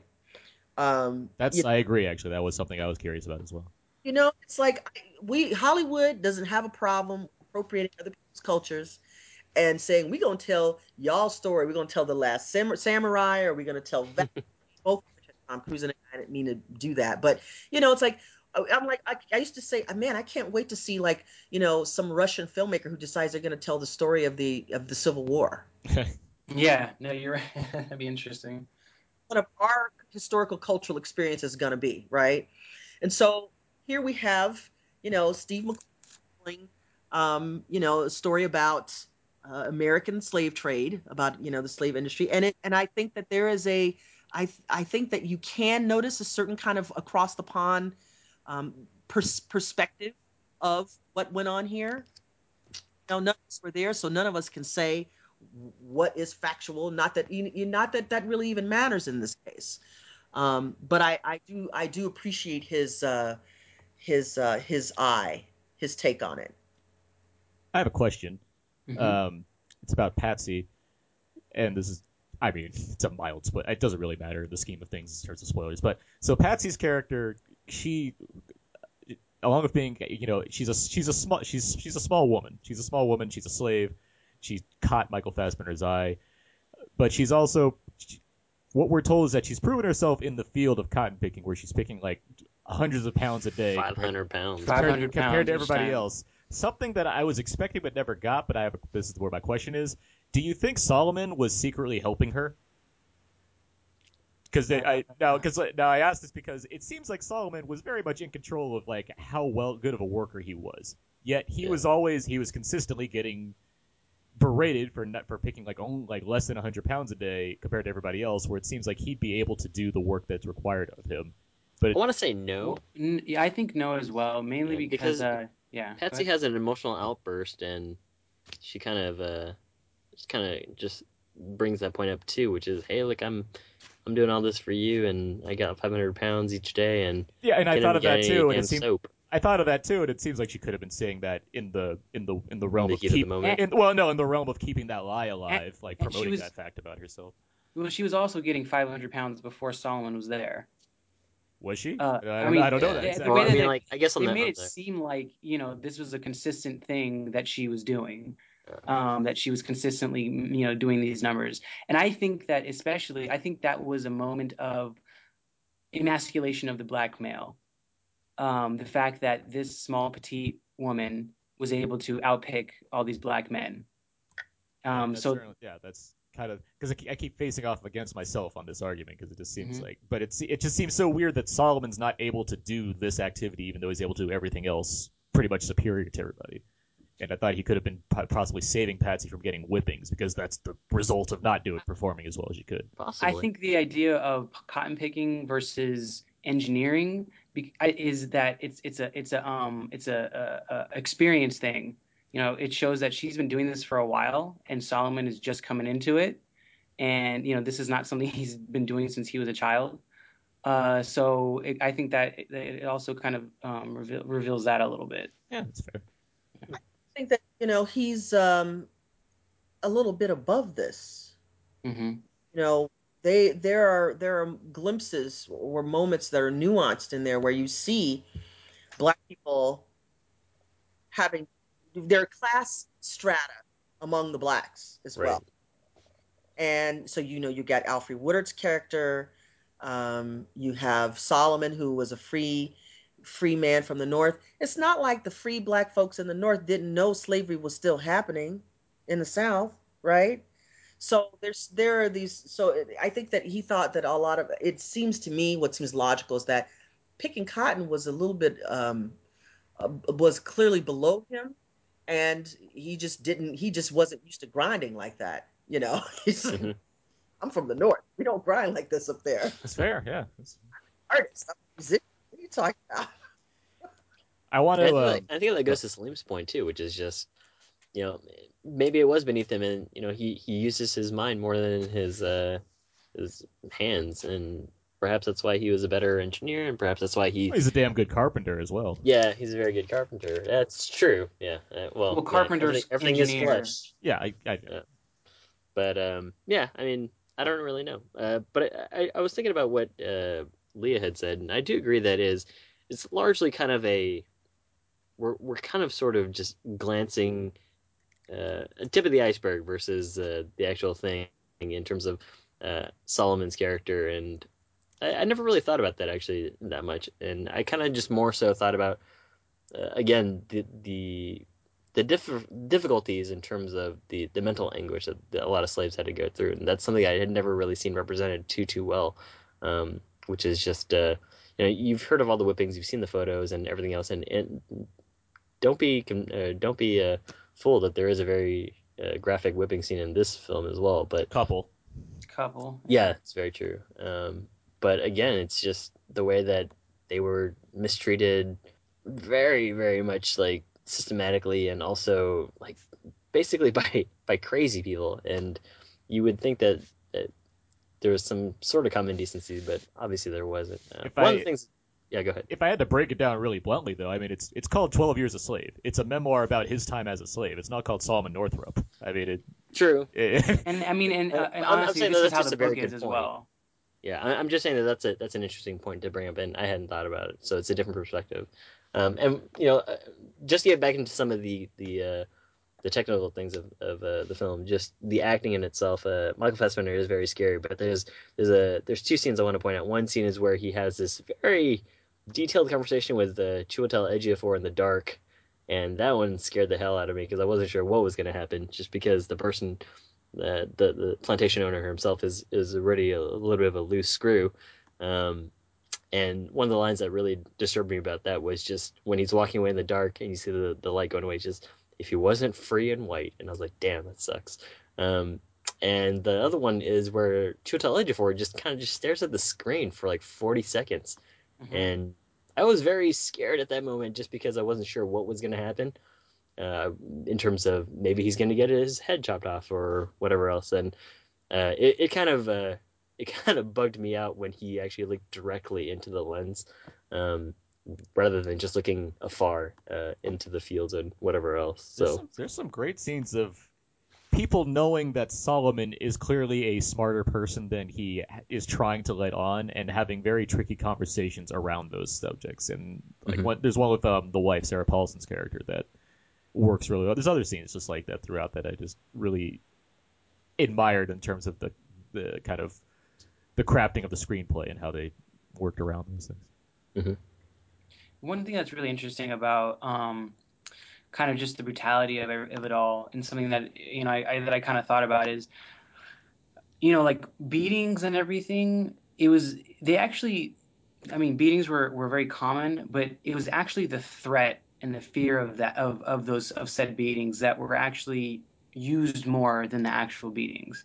And I and I thought that it would have been interesting if it was because obviously I think the perspective that he was going for, especially because of Steve McQueen, is to kind of really show the visceralness of it. But I think it would have been really interesting if, if it would have kind of, like you said, the whole psychological part of it, if that would have been kind of a um, a part to kind of introduce into it, is the, the fear of it rather than the actual doing of it. I want to get to some things that I didn't like about the film, Okay. um, just before we wrap up here because we've gone pretty long on it. Um, and there's a, there's a few, but one of them, I think the acting in this film was pretty tremendous. With that said, Brad Pitt really stuck out to me, and I'm I'm You normally didn't like him either. I'm normally a person that really tries that sticks up for Brad Pitt. I think he is a very good actor in movies, but for what for whatever reason, everyone else in this film felt like fine, and then Brad Pitt showed up, and I couldn't get away from the fact that it just feels like Brad Pitt doing an accent in this movie all of a sudden. Yeah, I I, I don't um disagree. I, I it's weird. Like the second time around watching it, it, it did stick out a lot more, just because like his. Yeah, like at first I, I really wanted to defend him, you know, considering that you know he helped get this movie made, like he put up the dough for it. Yeah. So it's like, okay, you putting up the money, you can, you know, pretty much have whatever role you want. Um, but yeah, it it it does take away from an otherwise, you know, kind of seamless in terms of people kind of falling into their characters. It- hey, he, he doesn't. It, yeah, it just it's not that like he's bad in the performance he's giving. Yeah, It just feels like yeah. it's at odds with the movie I'm seeing. I and, agree. Like I and I don't know if that comes from well, everyone else is just kind of a character actor in this movie, and then you have A-list star Brad Pitt in a small cameo role. I don't know if that's inherently why I can't accept that, but I mean, there's just something about it that stuck out to me. Like Paul Giamatti shows up, That's and and Paul Giamatti's great in this movie. He feel, he feels like he's just a guy that's in this world. It doesn't feel like Paul Giamatti's in this movie. It feels like there's this horrible person that's involved. Yeah, slave owner Giamatti. Who's- Add him to our our faces of Giamatti. who's yeah, who's involved in like one of the greatest scenes of this movie where it's just this giant long take that moves in and out of different rooms, has all kinds of activity going on. Like it- it's phenomenal, but it never I never felt like I mean obviously it's a movie. Like I don't it's rare that I forget that I'm watching a movie. I never say that, but like it doesn't feel like some something sticking out in here in terms of like the person present or the flashiness of the scene. Like it just that didn't bug me as opposed to something like Brad Pitt showing up and be like, I'm Brad Pitt and I'm talking to you now.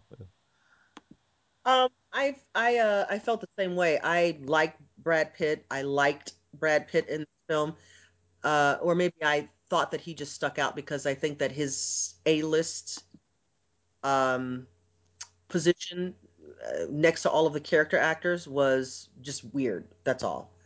Um, and so I think it was I think it was exactly what you said, Aaron. That's that was my sentiment. Was like, gee, this is odd. Why does it feel odd? I know because you know he's an A-list person coming in and doing a cameo, and it feels weird. Yeah. Everybody else's uh, stature. Um, And it, like if it was maybe like an, a senior actor, not necessarily in that part, but just if it was like another A-list star, but who's also like you know like Anthony Hopkins or something, it probably wouldn't have felt that way. But it seems like Brad Pitt's such a current modern day star, I guess. yeah, it, that's that's that's what I finally settled on. What, gee, why does this feel weird?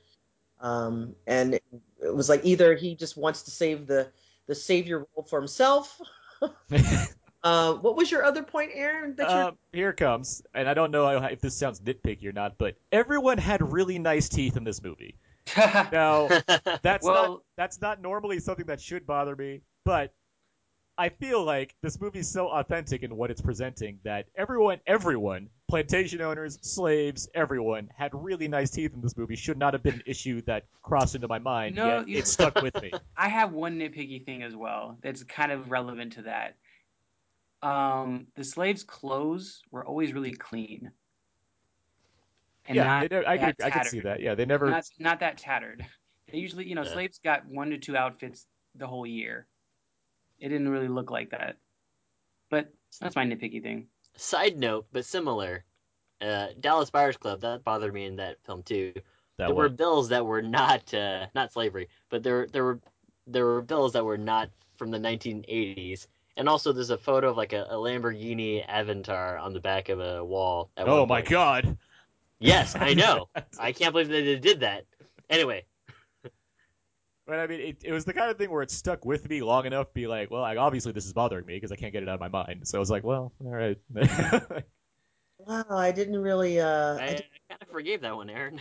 Ev- it's, it was just on my mind the whole time. It's like, why is this nagging at me? I guess it bothered me, bothered me in the movie. It's not at the same time that we both were bothered by someone saying he was hung. Yeah. Oh my god, I can't. Yeah, I forget what movie that was. Yeah. This movie. It wasn't this movie. I Yeah. paid it. I was paying attention. They they said hanged quite a bit. They say I was- hanged. I was Yes. very happy.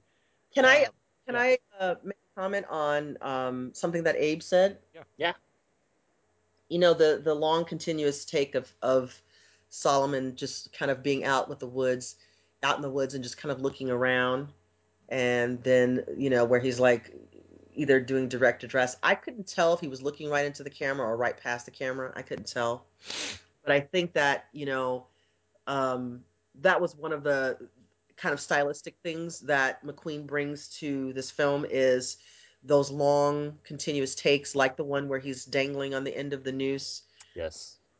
these long continuous takes that are really meant to indict the viewer in the audience or like that is the effect rather. I don't i don't profess to know what the filmmaker's intent is but that certainly is the uh, the effect because you know you when you have talent or you have an actor a character that looks right into camera you, you know you break the fourth wall and you know suddenly you now as the audience member are brought into or invited into or scooped up in some way into the narrative of what's going on on the screen on the screen. And i think that he does that he, he- he does that at least two times that one and then when he's dangling on the end of the rope and that that that moment lingers so long well yeah we also see people start to come out of their cabins and just kind of go about their daily business like this is de rigueur like this happens all the time Children are playing. you know, children, you know, you're just supposed to, oh, well, you know, we can't touch them until the, the masters take them down or the mistress, either one.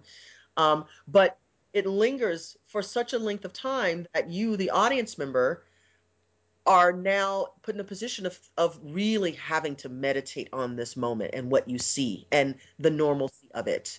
You know, those kinds of moments for me, um, uh, I, I find to be almost more impactful than, you know, the beating scenes. Yeah. I, I and agree. that's exactly what I was uh, bringing up early on, which is when he's at the end of that noose, the the deliberateness of Steve McQueen's direction of let's just really sl- uh, slow this down, pace it all out, have these people slowly come out of the the slave homes, and just carry on. And that scene kind of stays there for a very long time. You see a lot of people come out, but that something that you had mentioned later uh, in this podcast was just that the the class developments between the slaves themselves, and I, I kind of thought about that during that scene, and just why didn't anybody help him? Is it normal to see this? Um, possibly.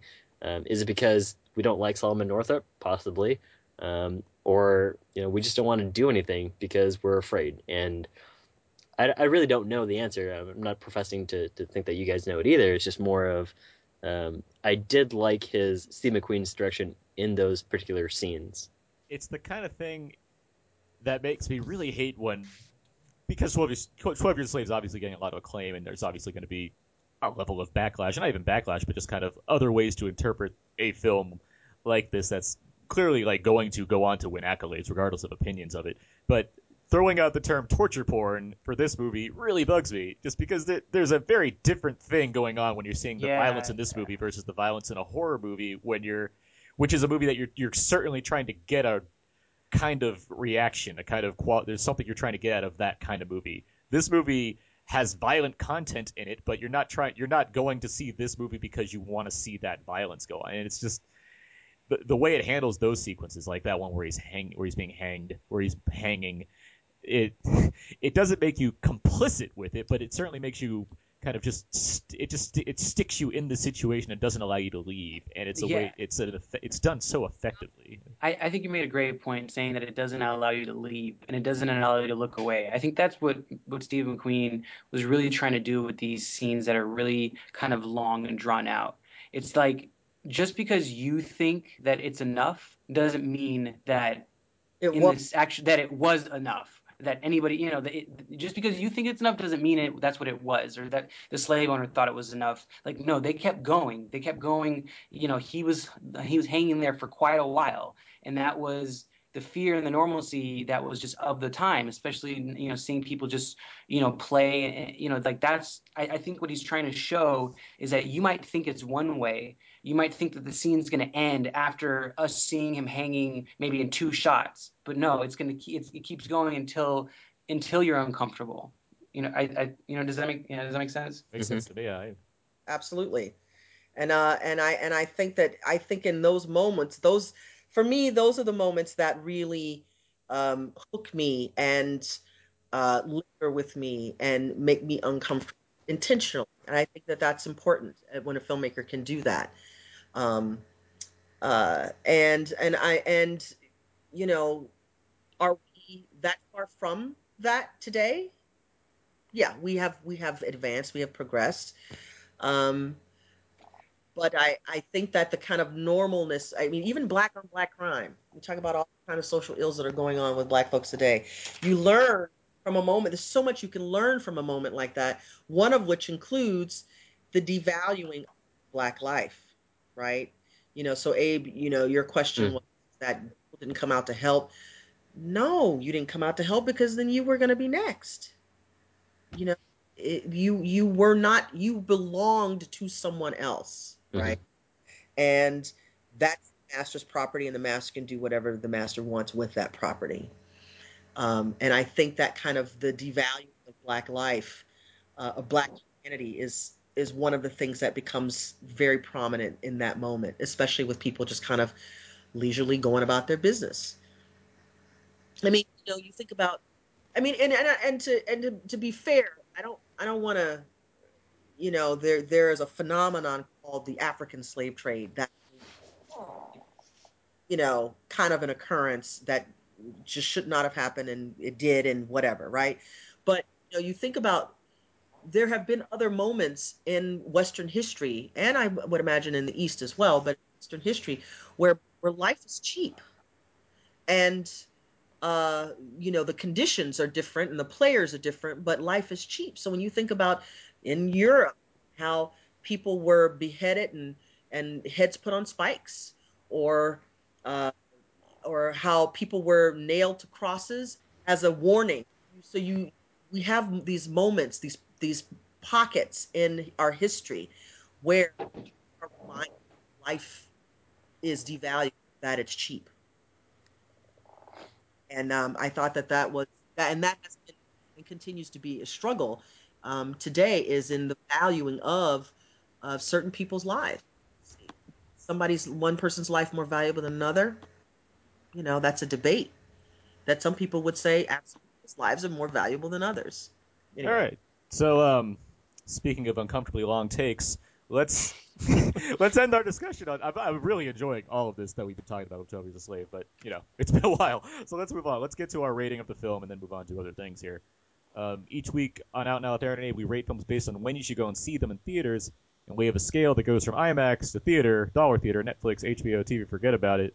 On that scale, I'm sure 3D is the correct answer. but, but Salim, yeah, where would you? Where, where would you Uh, I'm a, I'd put it in IMAX 4K 3D. Oh, That's 4K 3D. That's Sony style. Yeah. Leah? I have no idea what that is. I think that uh, it's definitely you need to see it in a theater, and if you can see it in an IMAX with really good sound, you should because this is a filmmaker that um, knows how to be visually and aurally arresting. It should be seen in the theater with other people. I agree. Abe? I definitely agree with the theater, and uh, I don't know about with other people. I, I kind of wanted to see it solo and just really take things in on my own. But yeah, definitely. I mean, theater. All right. Let's uh yeah, we did that for a while. Let's we'll skip callback this week. I think we kind of got an idea of what we're gonna think about with this movie. I largely had no callback. Yeah. Um I'll say Terrence Malick came to mind. I'll, I'll say that happened. Um But let's do let's do our plug first. Today's podcast is brought to you by Audible.com. Get a free audiobook download at www.audibletrial.com slash now podcast. There are over 100,000 titles to choose from for your iPhone, Android, Kindle, or MP3 device. Uh, for you, the listeners about now there to name, Audible is offering a free download for a free 30 day and with a free 30 day trial to give you the opportunity to check out their service. I have a book to recommend. It's pretty simple. It's called 12 Years a Slave um, by Solomon Northup. The version I have uh, recommending is narrated by Louis, Louis Gossett Jr. Um, Academy Award winner. yeah. Um, and you could download that book. You can download any other book you find on there and have a free 30 day trial. If you go to audibletrial.com slash now podcast, if you don't like it, you can still keep the free download that you got, but just take away the service. Doesn't matter. So there you go. All right. Feedback time. Feedback, feedback, feedback. Each week we go over the various feedback we get from various from listeners on from based off our Facebook and Twitter page, answer to questions that we put on there. I could have said that better, but I'm not going to. It's taking too long. um, and uh, yeah, Leah and Salim, feel free to respond as well. But here we go. These are from various listeners to the show. Thank you for all these. I'll start. Favorite actor director pairings. Um, Joshua has Kurt Russell and John Carpenter. Duh. George has Steve McQueen and Michael Fassbender. Uh, Philip put Wes Anderson and Bill Murray. Good choice. Danny has Guillermo del Toro and Ron Perlman. Another good choice. Linda has Martin Scorsese and Robert De Niro. Joe has Christopher Nolan and Christian Bale. Adam has Martin Scorsese and Leonardo DiCaprio. And Jason has Quentin Tarantino and Samuel L. Jackson. Yeah. And then we asked favorite films about a person who wrote about their uh, who wrote about their own book chronicling their life struggles. I probably could have said that better as well. Um, anyway, Danny writes The Hobbit, if that counts. I think we we thought that, that was pretty clever. That was that was clever girl. Jason writes uh, Sherlock Holmes, uh, Game of Shadows. Okay. Uh, yeah. Linda writes American Splendor. Good choice. That's a good Uh, choice. Kyle writes The Mighty. Uh, Philip writes Into the Wild, if that counts. I think it's a journal um, that was uh, uh, based on the book. I, I don't know. Into a book. Yes. Uh, April writes Not my favorite movie, but the first thing that comes to mind is Copycat. All right. Okay. And then we also asked, What's your favorite film that features a character going through a long period of suffering? We're talking multiple years here, people. Uh, William writes Shawshank Redemption. And Joshua says, Dang, Shawshank was a great answer. Uh, Philip writes Shawshank, honorable mention to Zodiac. Um, Joshua uh, also writes Anne Frank. All the Anne Frank movies are pretty touching. I really liked the newest version that was produced. Um, Linda writes Sophie's Choice. Uh, Manish writes recently Zero Dark Thirty. Uh, Mike writes The Road. Uh, Sharon writes New Voyager, of course. Now Voyager. Now Voyager, of course. Uh, Ryan writes Castaway. And Kelly writes uh, Forrest Gump. Okay. Yeah. Two Tom Okay. Hanks movies in a row. I guess I guess Jenny was the suffering character. I don't know. Well, I don't I don't think Forrest really suffered in that movie. And he probably didn't write his own uh, biography, right? Well, that, Well, if you look at it existentially, he was suffering from his own lowered intelligence that he was kind of tortured by. yeah, he's not a smart man, but he knows what love is, right? Just leave him alone. and I taught her how to dangle. I'm good. um, the next question we have: Who are some actors that you think deserve to be the big name stars known by all? Mike has Rob Corddry for Hot Tub Time Machine, if nothing else. Jason has Nathan Fillion, Chris Evans, and Steve Amell. I had to look up Steve Amell, by the way, um, who is Arrow, I guess. So, yeah, good. Oh, okay. Um, he was also on Hung, and I liked Hung with Tom Jane. He was on the last season. With Thomas Jane? Yeah. Um, Kyle ha- Kyle has Brad Renfro. Uh, Mark has Dane DeHaan. Jason also has Charlie Day. Brandon Peters, friend of the show, has Sung Kang. John Grease, Judy Greer, I like that choice, and Mary Elizabeth Winstead. Uh, Mark came back and said, I also second Brandon's Judy Greer choice. She's this generation's Mary Steenburgen. That means she's going to star in Back to the Future Part 3. Okay. Or it. Hot, Tub- Hot Tub Time Machine 2. Um, the, this, this this generation's equivalent to the Back to the Future franchise. Yeah, exactly. the Hot Time, Time, time Machine, yeah. Uh, Danny Murphy also put Stephen Amell, as well as Jensen Ackles. So the, the CW crowd's getting a lot of love, apparently. Because George also put Manu, Manu Bennett, uh, Crixus from Spartacus, which I support that choice, and he's also Slade and Arrow, apparently. Uh, Chris Kennedy, he has Tatiana Maslany, Maslany, she's um, on um, Orphan Black. Uh, Philip has Idris Elba, whether he's given the lead or a small role, he crushes it. Agree. Um, Adam Gentry, friend of the show, has for me it's a matter of certain international stars that I don't think really get the credit they deserve stateside. I'm thinking of Juliette Binoche, Isabelle Huppert, and Denis Lavant. I want to throw in Timothy Spall as well too. He often doesn't get the chance to showcase his wonderful range with the sniveling henchman roles he usually gets. I agree with that choice actually. I see Timothy Spall in other roles and I'm like, oh, that's him. Like I always see him as the sniveling henchman character. Um, Adam has Ben Foster and Elizabeth Banks. Linda has John Turturro, and yeah, that's it. There we go. Yeah, a lot of feedback this week. Yeah. A lot of a lot of multiple likes on on some rep- replies. So there you go.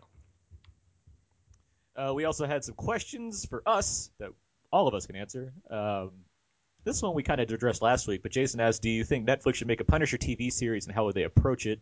Yes.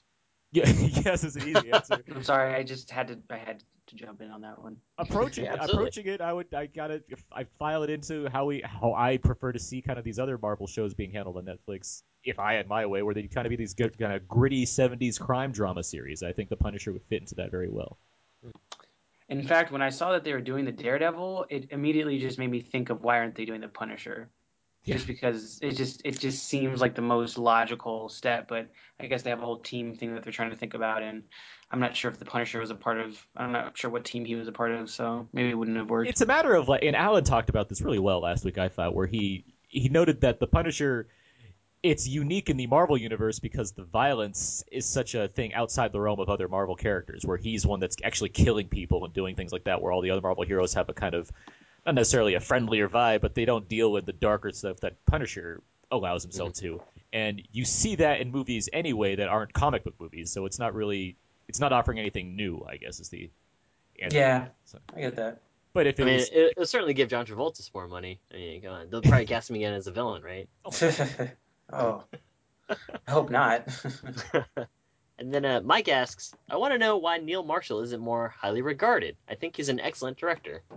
He directed such films as uh, what's that one? The where they- Descent. the Descent, yeah. The Descent. Uh, what's the other one? Um, Doomsday. Um, he did Centurion with Michael Fassbender. Something about some devil dog things. Oh, the Dog Soldiers. Dog Soldiers. And he did the Blackwater episode of Game of Thrones. uh, I think a, a, a pretty big favorite for a lot of people. Uh, because he makes really violent stuff. That's why. Um, and strange. I think I, I think I, na- I, I called him out for a, De- uh, uh, Deadpool movie last week, though. I think he crushed that. Oh, is he slated to to direct one? No, I'm just saying I called Oh, that. okay. I, I called it out last week as that'd be a good idea. Oh, okay, gotcha. Uh, Josh asked us what could be a tough question. Top five movies for all time for Aaron and Abe. Um, All time is a tough question. do you have any ones you want to throw out there? I, I was thinking about it deeply, uh, partially because you texted me to think about it deeply. Yep. and uh, that's that's a tough one. Like for all time is yeah. I mean, first things first. Teenage Mutant Ninja Turtles, the 1990s film, probably because that's the first movie I ever saw in theaters. Um, so I don't care how bad it is, it's great. What- Um, It's not a bad movie. amazing. Yeah, it's not. It's le- I think it's legit not a bad movie. I would say. some people some people think that it's a comic book movie. It's not great. Some Good. people forget what that movie is compared to the sequel. or some people forget what the comic book is based on, which is a very gritty turtle action swordplay. I don't know. Move on. um, yeah, it's very difficult to, to answer this question for all time. I mean, I there's a lot of movies that I like a lot, and I don't know, just for some nostalgia purposes, I really like some over over others. But all time, yeah. Uh, Aaron, what do you, what did you think? Um, so I thought of this as because I've answered this kind of question before in terms of like if there was only five movies you could watch for the rest of your life, what would they be? And so I I had some ready, and so I, I have for one like set I have Fight Club, Pulp Fiction, Empire Strikes Back, Psycho, and Jaws. Those are all favorite movies of mine anyway, and those are movies I feel like I could probably enjoy watching for the rest of my life. if I had to choose. Hmm. Of course, not being satisfied with just having five movies, I had two other sets of five. I had a I had a more classical list: a 2001, Citizen Kane, The Apartment, Goodfellas, and Treasure of the Sierra Madre. That'd just be an amazing set of five movies to watch for the rest of your life. And for international fans, City of God, Pan's Labyrinth, Rashomon, Seven Samurai, and Amelie. So there you go. Ah, Amelie. One of my favorites. Last thing, this is just from Izzy because I like reading things that Izzy writes. Uh, why would anyone have gr- ever greenlit that abomina- abomination Alex Cross with all people Tyler Perry, Morgan Freeman for life? I don't know why, Izzy. I don't know what. The... I, yeah, I don't know. I heard Uh, that Idris Elba was supposed to be in that role, but he kind of got scheduling conflicts. So Alex Cross, ten dollars at Target right now. Just saying.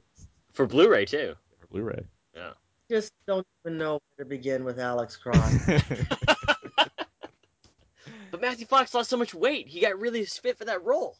I just don't even know what was up with that. That was just, it, you know, I abomination. I don't know about that, but um, it uh, it was a it was at at the very least a huge miscalculation. But I think that uh, you know Tyler Perry has been really vocal, and he just he was just really clear that he wanted to have a career like Will Smith. And you know, so I I don't know if he's if people want to be in bed with him because his movies make a lot of money domestically, so they said, okay, here's an opportunity for him to cross over and maintain his core audience while you know bringing in new fans. The problem, it was just a horrible miscalculation on so many different levels. It's just your core audience, which are 50 year old black church ladies, you know, are they might have seen Along Came a Spider, you know, 14 years when when uh, Morgan Freeman was in it, but that's not your core demographic now. So they're not necessarily going to follow you over into the world of, you know, police detective, blah, blah, blah. But then it had all of this schmaltz in it that just, I am one of the seven people in the world who actually saw that. There were only six others. Yeah, Matthew Fox's family and friends. and, and and Tyler Perry hired the rest to watch it. Oh. Right. So, you know, it was, um, there are probably a lot of business reasons that were associated with that. Uh, somebody thought that they were going to get crossover and jettison his career into becoming more mainstream. And, uh, it, you know, they rolled the dice and they came up snake eyes. Boom. Yeah. All right. Nicolas Cage movie. Speak. Yeah. Speaking of uh, 14 years ago, let's get to box office talk. Um, things that happened at the box office this weekend. I mentioned that because Best Man came out in 1999. 14 years later, Best Man Holiday arrives in theaters, and it was a success. It hit second place this weekend with 30 million dollars. Um, pretty Nice. close to I think. I think like a man opened at like 33 million back in April of last year. Uh, Thor was still number one, uh, which makes sense. So with 38 million, which is fine. Um, but uh, yeah, Best Man Holiday. Good job, good job, guys, for Nice that job. one. Dallas Buyers Club close to the top 10. 12 Years a Slave has been in the top 10 for like just lingering in the bottom, but still just making its share fair amount of money for the limited amount of theaters it is in versus the kind of movie it is. Um, and yeah, it's pretty. I you know I keep forgetting this, but Gravity has made a ton of money. I don't mention this enough, but Gravity Has it Gravity made uh, 150 yet? it's made 240 here. Oh, there you go. It's it's the it's the fifth highest grossing movie of this year, um, domestically. Worldwide, it's like eighth. It has like 500. It was over 500 million. It's very impressive for a completely original movie. Well, once most word got out that, that Susan or that Sandra Bullock was going to be in her uh, in her tidies, you know, it just spread like wildfire. In her, her tighties. Yeah.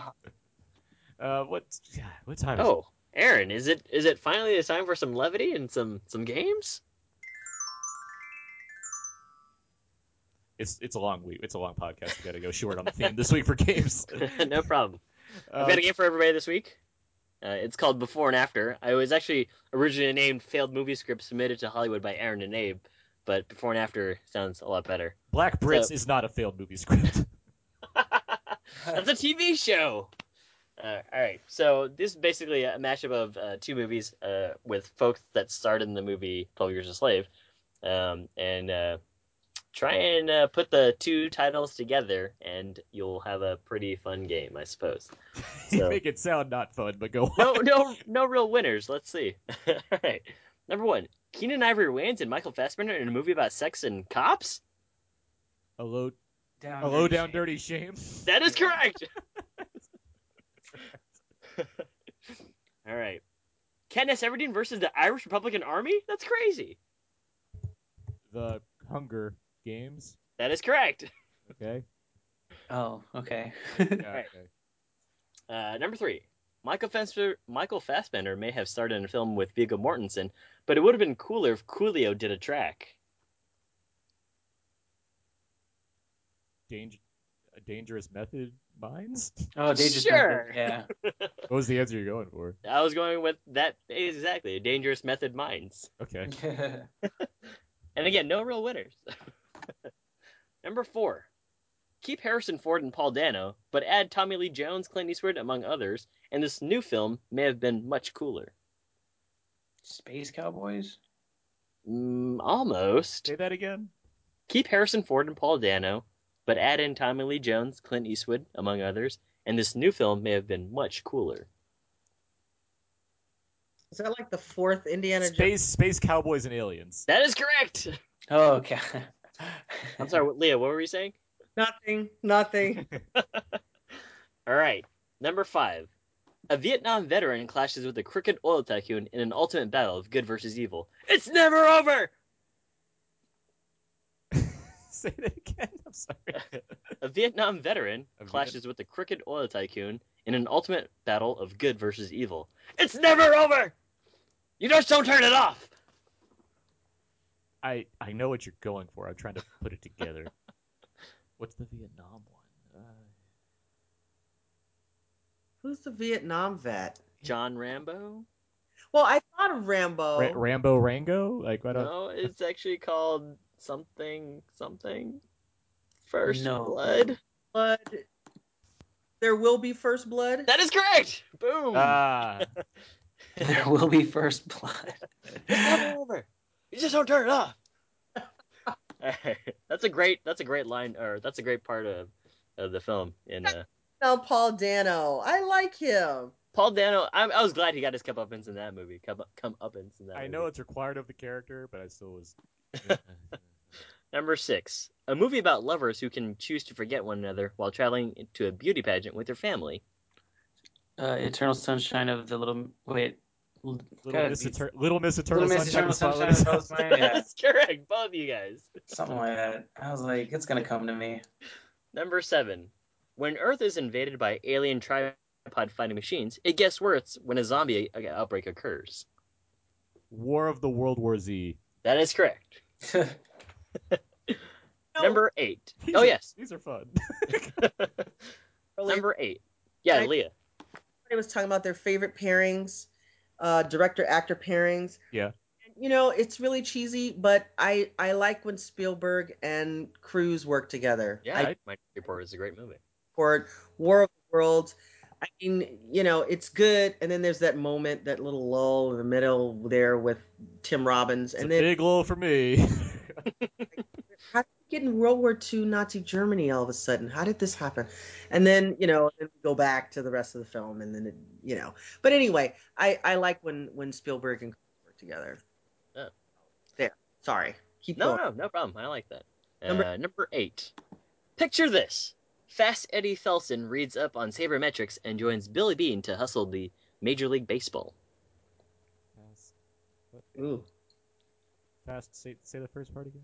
Picture this. Fast Eddie Felson reads up on sabermetrics and joins Billy Beane to hustle Major League Baseball. The, color of Moneyball. yes, that's correct. I crushed that one. Number nine. who, who's, who connects in that film? Uh, I don't know actually. Oh, uh, Brad Pitt. Brad Pitt. He's not. The, Tom Cruise is in the color of money. I don't. I don't care. okay. One person in one movie, at least. Number nine. A man in a yellow hat and his pet monkey come upon a boy who is actually an old man. Uh, the Curious Case of of George Button. I don't know. Curious George and the case, the curious case of Benjamin Button was what I was going for. Curious But yeah, George Case of Benjamin. Hey, hey, you know what happens in that movie, Abe? uh, you As- get scared. Uh, no, as they were getting younger, I w- as I was getting younger, they were getting older. Crazy talk. no, really, that's my brother. Crazy talk. Number We're all- ten. we're all How many? Is this the last one? Yeah, last one. Last I, one. I, hey, listeners, thank you. Number ten. Death takes on the life of a ballerina and dances its way into craziness. Meet Joe Black Swan. That is correct. There you go. Meet Joe Black Swan. Brilliant. I am great at this game, apparently. You kind of you kind of crushed it. yeah, I wasn't sure if you were gonna get the death part. Death takes on the life oh, of come on. ballerina. Meet Joe Black. That has like the best car hit scene of all time. Yes, yeah, we we've discussed that in a in the commentary. All right, so uh, everybody wins. Congratulations. Yay. Yay! All right, we're getting to the end, I swear. Um, out now presents what's out now. These are movies that are coming out on Blu-ray, DVD this week. Just a quick mention and a yay or nay for you guys. Here we go. The World's End. Yay. Hey. Yay! Uh, Disney's Planes. Didn't see it. Boo. No. Uh, we Are the Millers. uh, I didn't see it. Boo. No. Yay. It's, it's a rental. Uh, Uh, Dose Guns. Uh, didn't see it, but I Didn't see guarantee it. you that it's good. Uh, it's not even a rental. It's like if you see it on cable. Oh, there you Fair. Uh, the the to do list. I like the to do list. I go. don't. Didn't see it, but did Didn't want see to it. see it. Boo. Heard it was Boo though. I like the to do list. Uh, Paranoia. No, no. No. I think this is the one where ever since Liam Hemsworth came to work for me, right? okay. Um, yeah, that was a movie that happened. Uh, last one. This one's All Is Bright, and I just got to review this Blu-ray. Actually, it has see this. it has Didn't Paul hear- G- it has Paul Giamatti and Paul Rudd as like former criminals that try to sell Christmas trees to make some ends meet during the holidays, and it's a it's a neat drama. It's a neat drama comedy. Okay. Mild recommend. My- my- Thanks, Jurgen Soap. okay, here we go. Next week's show, we're talking about the well, Abe's talking about the Hunger I- Games, the Hunger Catching Games Fire, the new Hunger Games film. Uh, we we got to predict some box office here. What we think the Hunger Games is going to. I got it. I got it. Wait, what did the first one do? Uh, It made 157 million in its opening Back in, weekend. in April, though, yeah. back in March. Hmm. As of- this yeah. is Thanksgiving. This is I'm gonna, I'm gonna go big. I'm gonna say first place with the with the 86 million. That's it. You're gonna you're gonna go less than half of the pro of the first. Okay. Hey, people have pla- people have places to go. Well, it, it does come out before Thanksgiving, just to keep that in mind. But okay. uh, Uh, Salim, thoughts?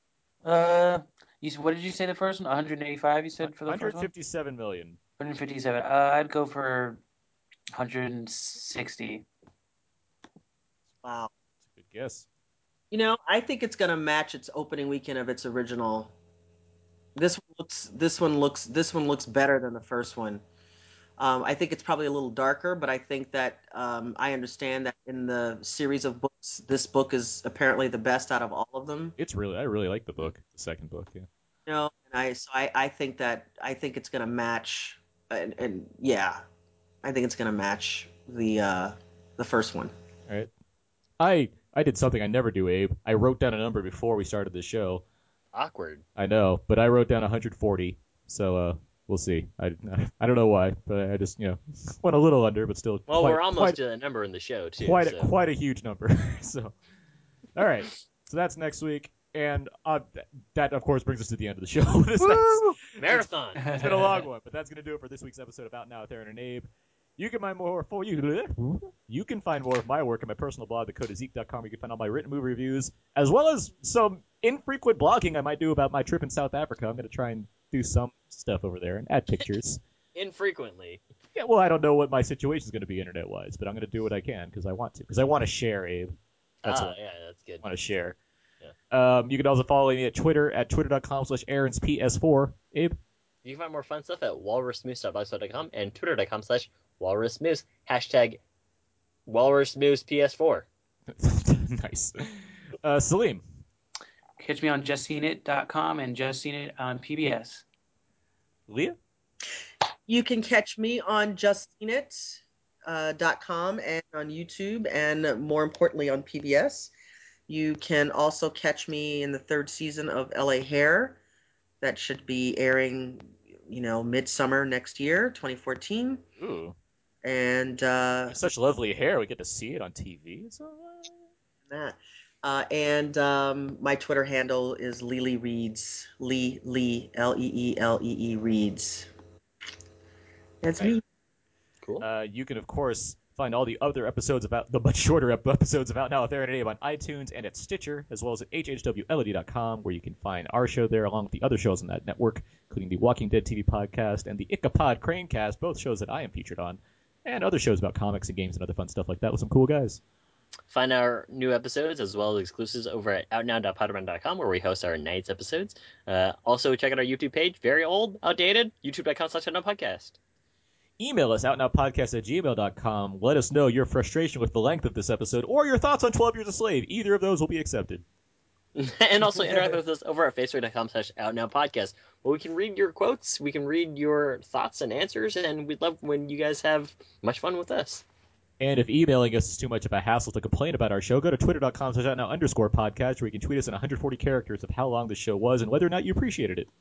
also check out our latest endeavor out now podcast at tumblr.com where we can post our new episodes and just fun stuff around, around the internet I'm of course joking and kidding about the complaint stuff. Regardless of the thoughts on this episode, I'm happy that any listener that stuck around this long did stick around this long. But I'm also happy got a that we- lesson I'm also happy that yeah, I'm also happy that we had a very. I enjoyed this conversation that I had, so I thank you, Salim and Leah, for coming on the show today to discuss 12 Years a Slave with us. Thank you for having me. Yes. Yeah, both of us. Great. And um, yeah, this is my sign off for a couple weeks. I'll be. I'm, I'm going, Aaron, no. I'm going to Africa, but um, bless the rains down in africa I'm, this this this is really the blackest episode we've ever done of this show. I'm literally going to Africa after we record this. uh, but yeah, thanks you, you guys for coming on. Thanks to our listeners for listening. And until next time, when Abe takes the reins for himself. So long. and goodbye What does it mean? Freedom mean to a free man? What does wine and roses mean to a dreamer? What does freedom mean to a free man? What does the earth mean, mean to her seeds? What does freedom mean to a free man? What does the water mean to the vine? What does revolution mean time? What does freedom mean to a free man?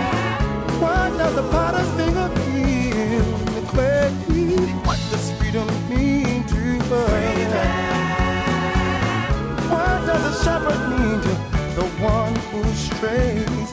What affection means to a lover in the day?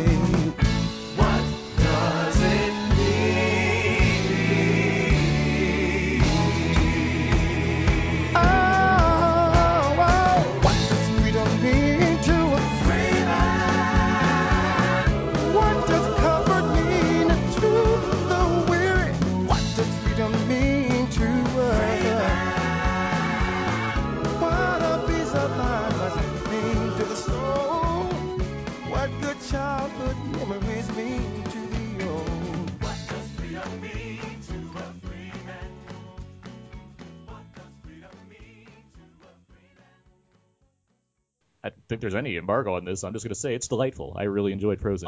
Um, there's there's some really good songs in there. There's one ballad that I really liked a lot. That's I, I would not mind like hearing incessantly in Disneyland when I go. Um, but it's a it's a it's a fine Disney animated musical. I enjoyed it. i'm gonna try and pick it out when i see the movie i'll be like i think this is one aaron's talking about yeah, you'll, I think you'll know. Yeah, we're frozen they're yeah, that's it, frozen, yeah, that- yeah, we're all frozen that's the hook. Pharrell jumps in on that part. It's great. Um,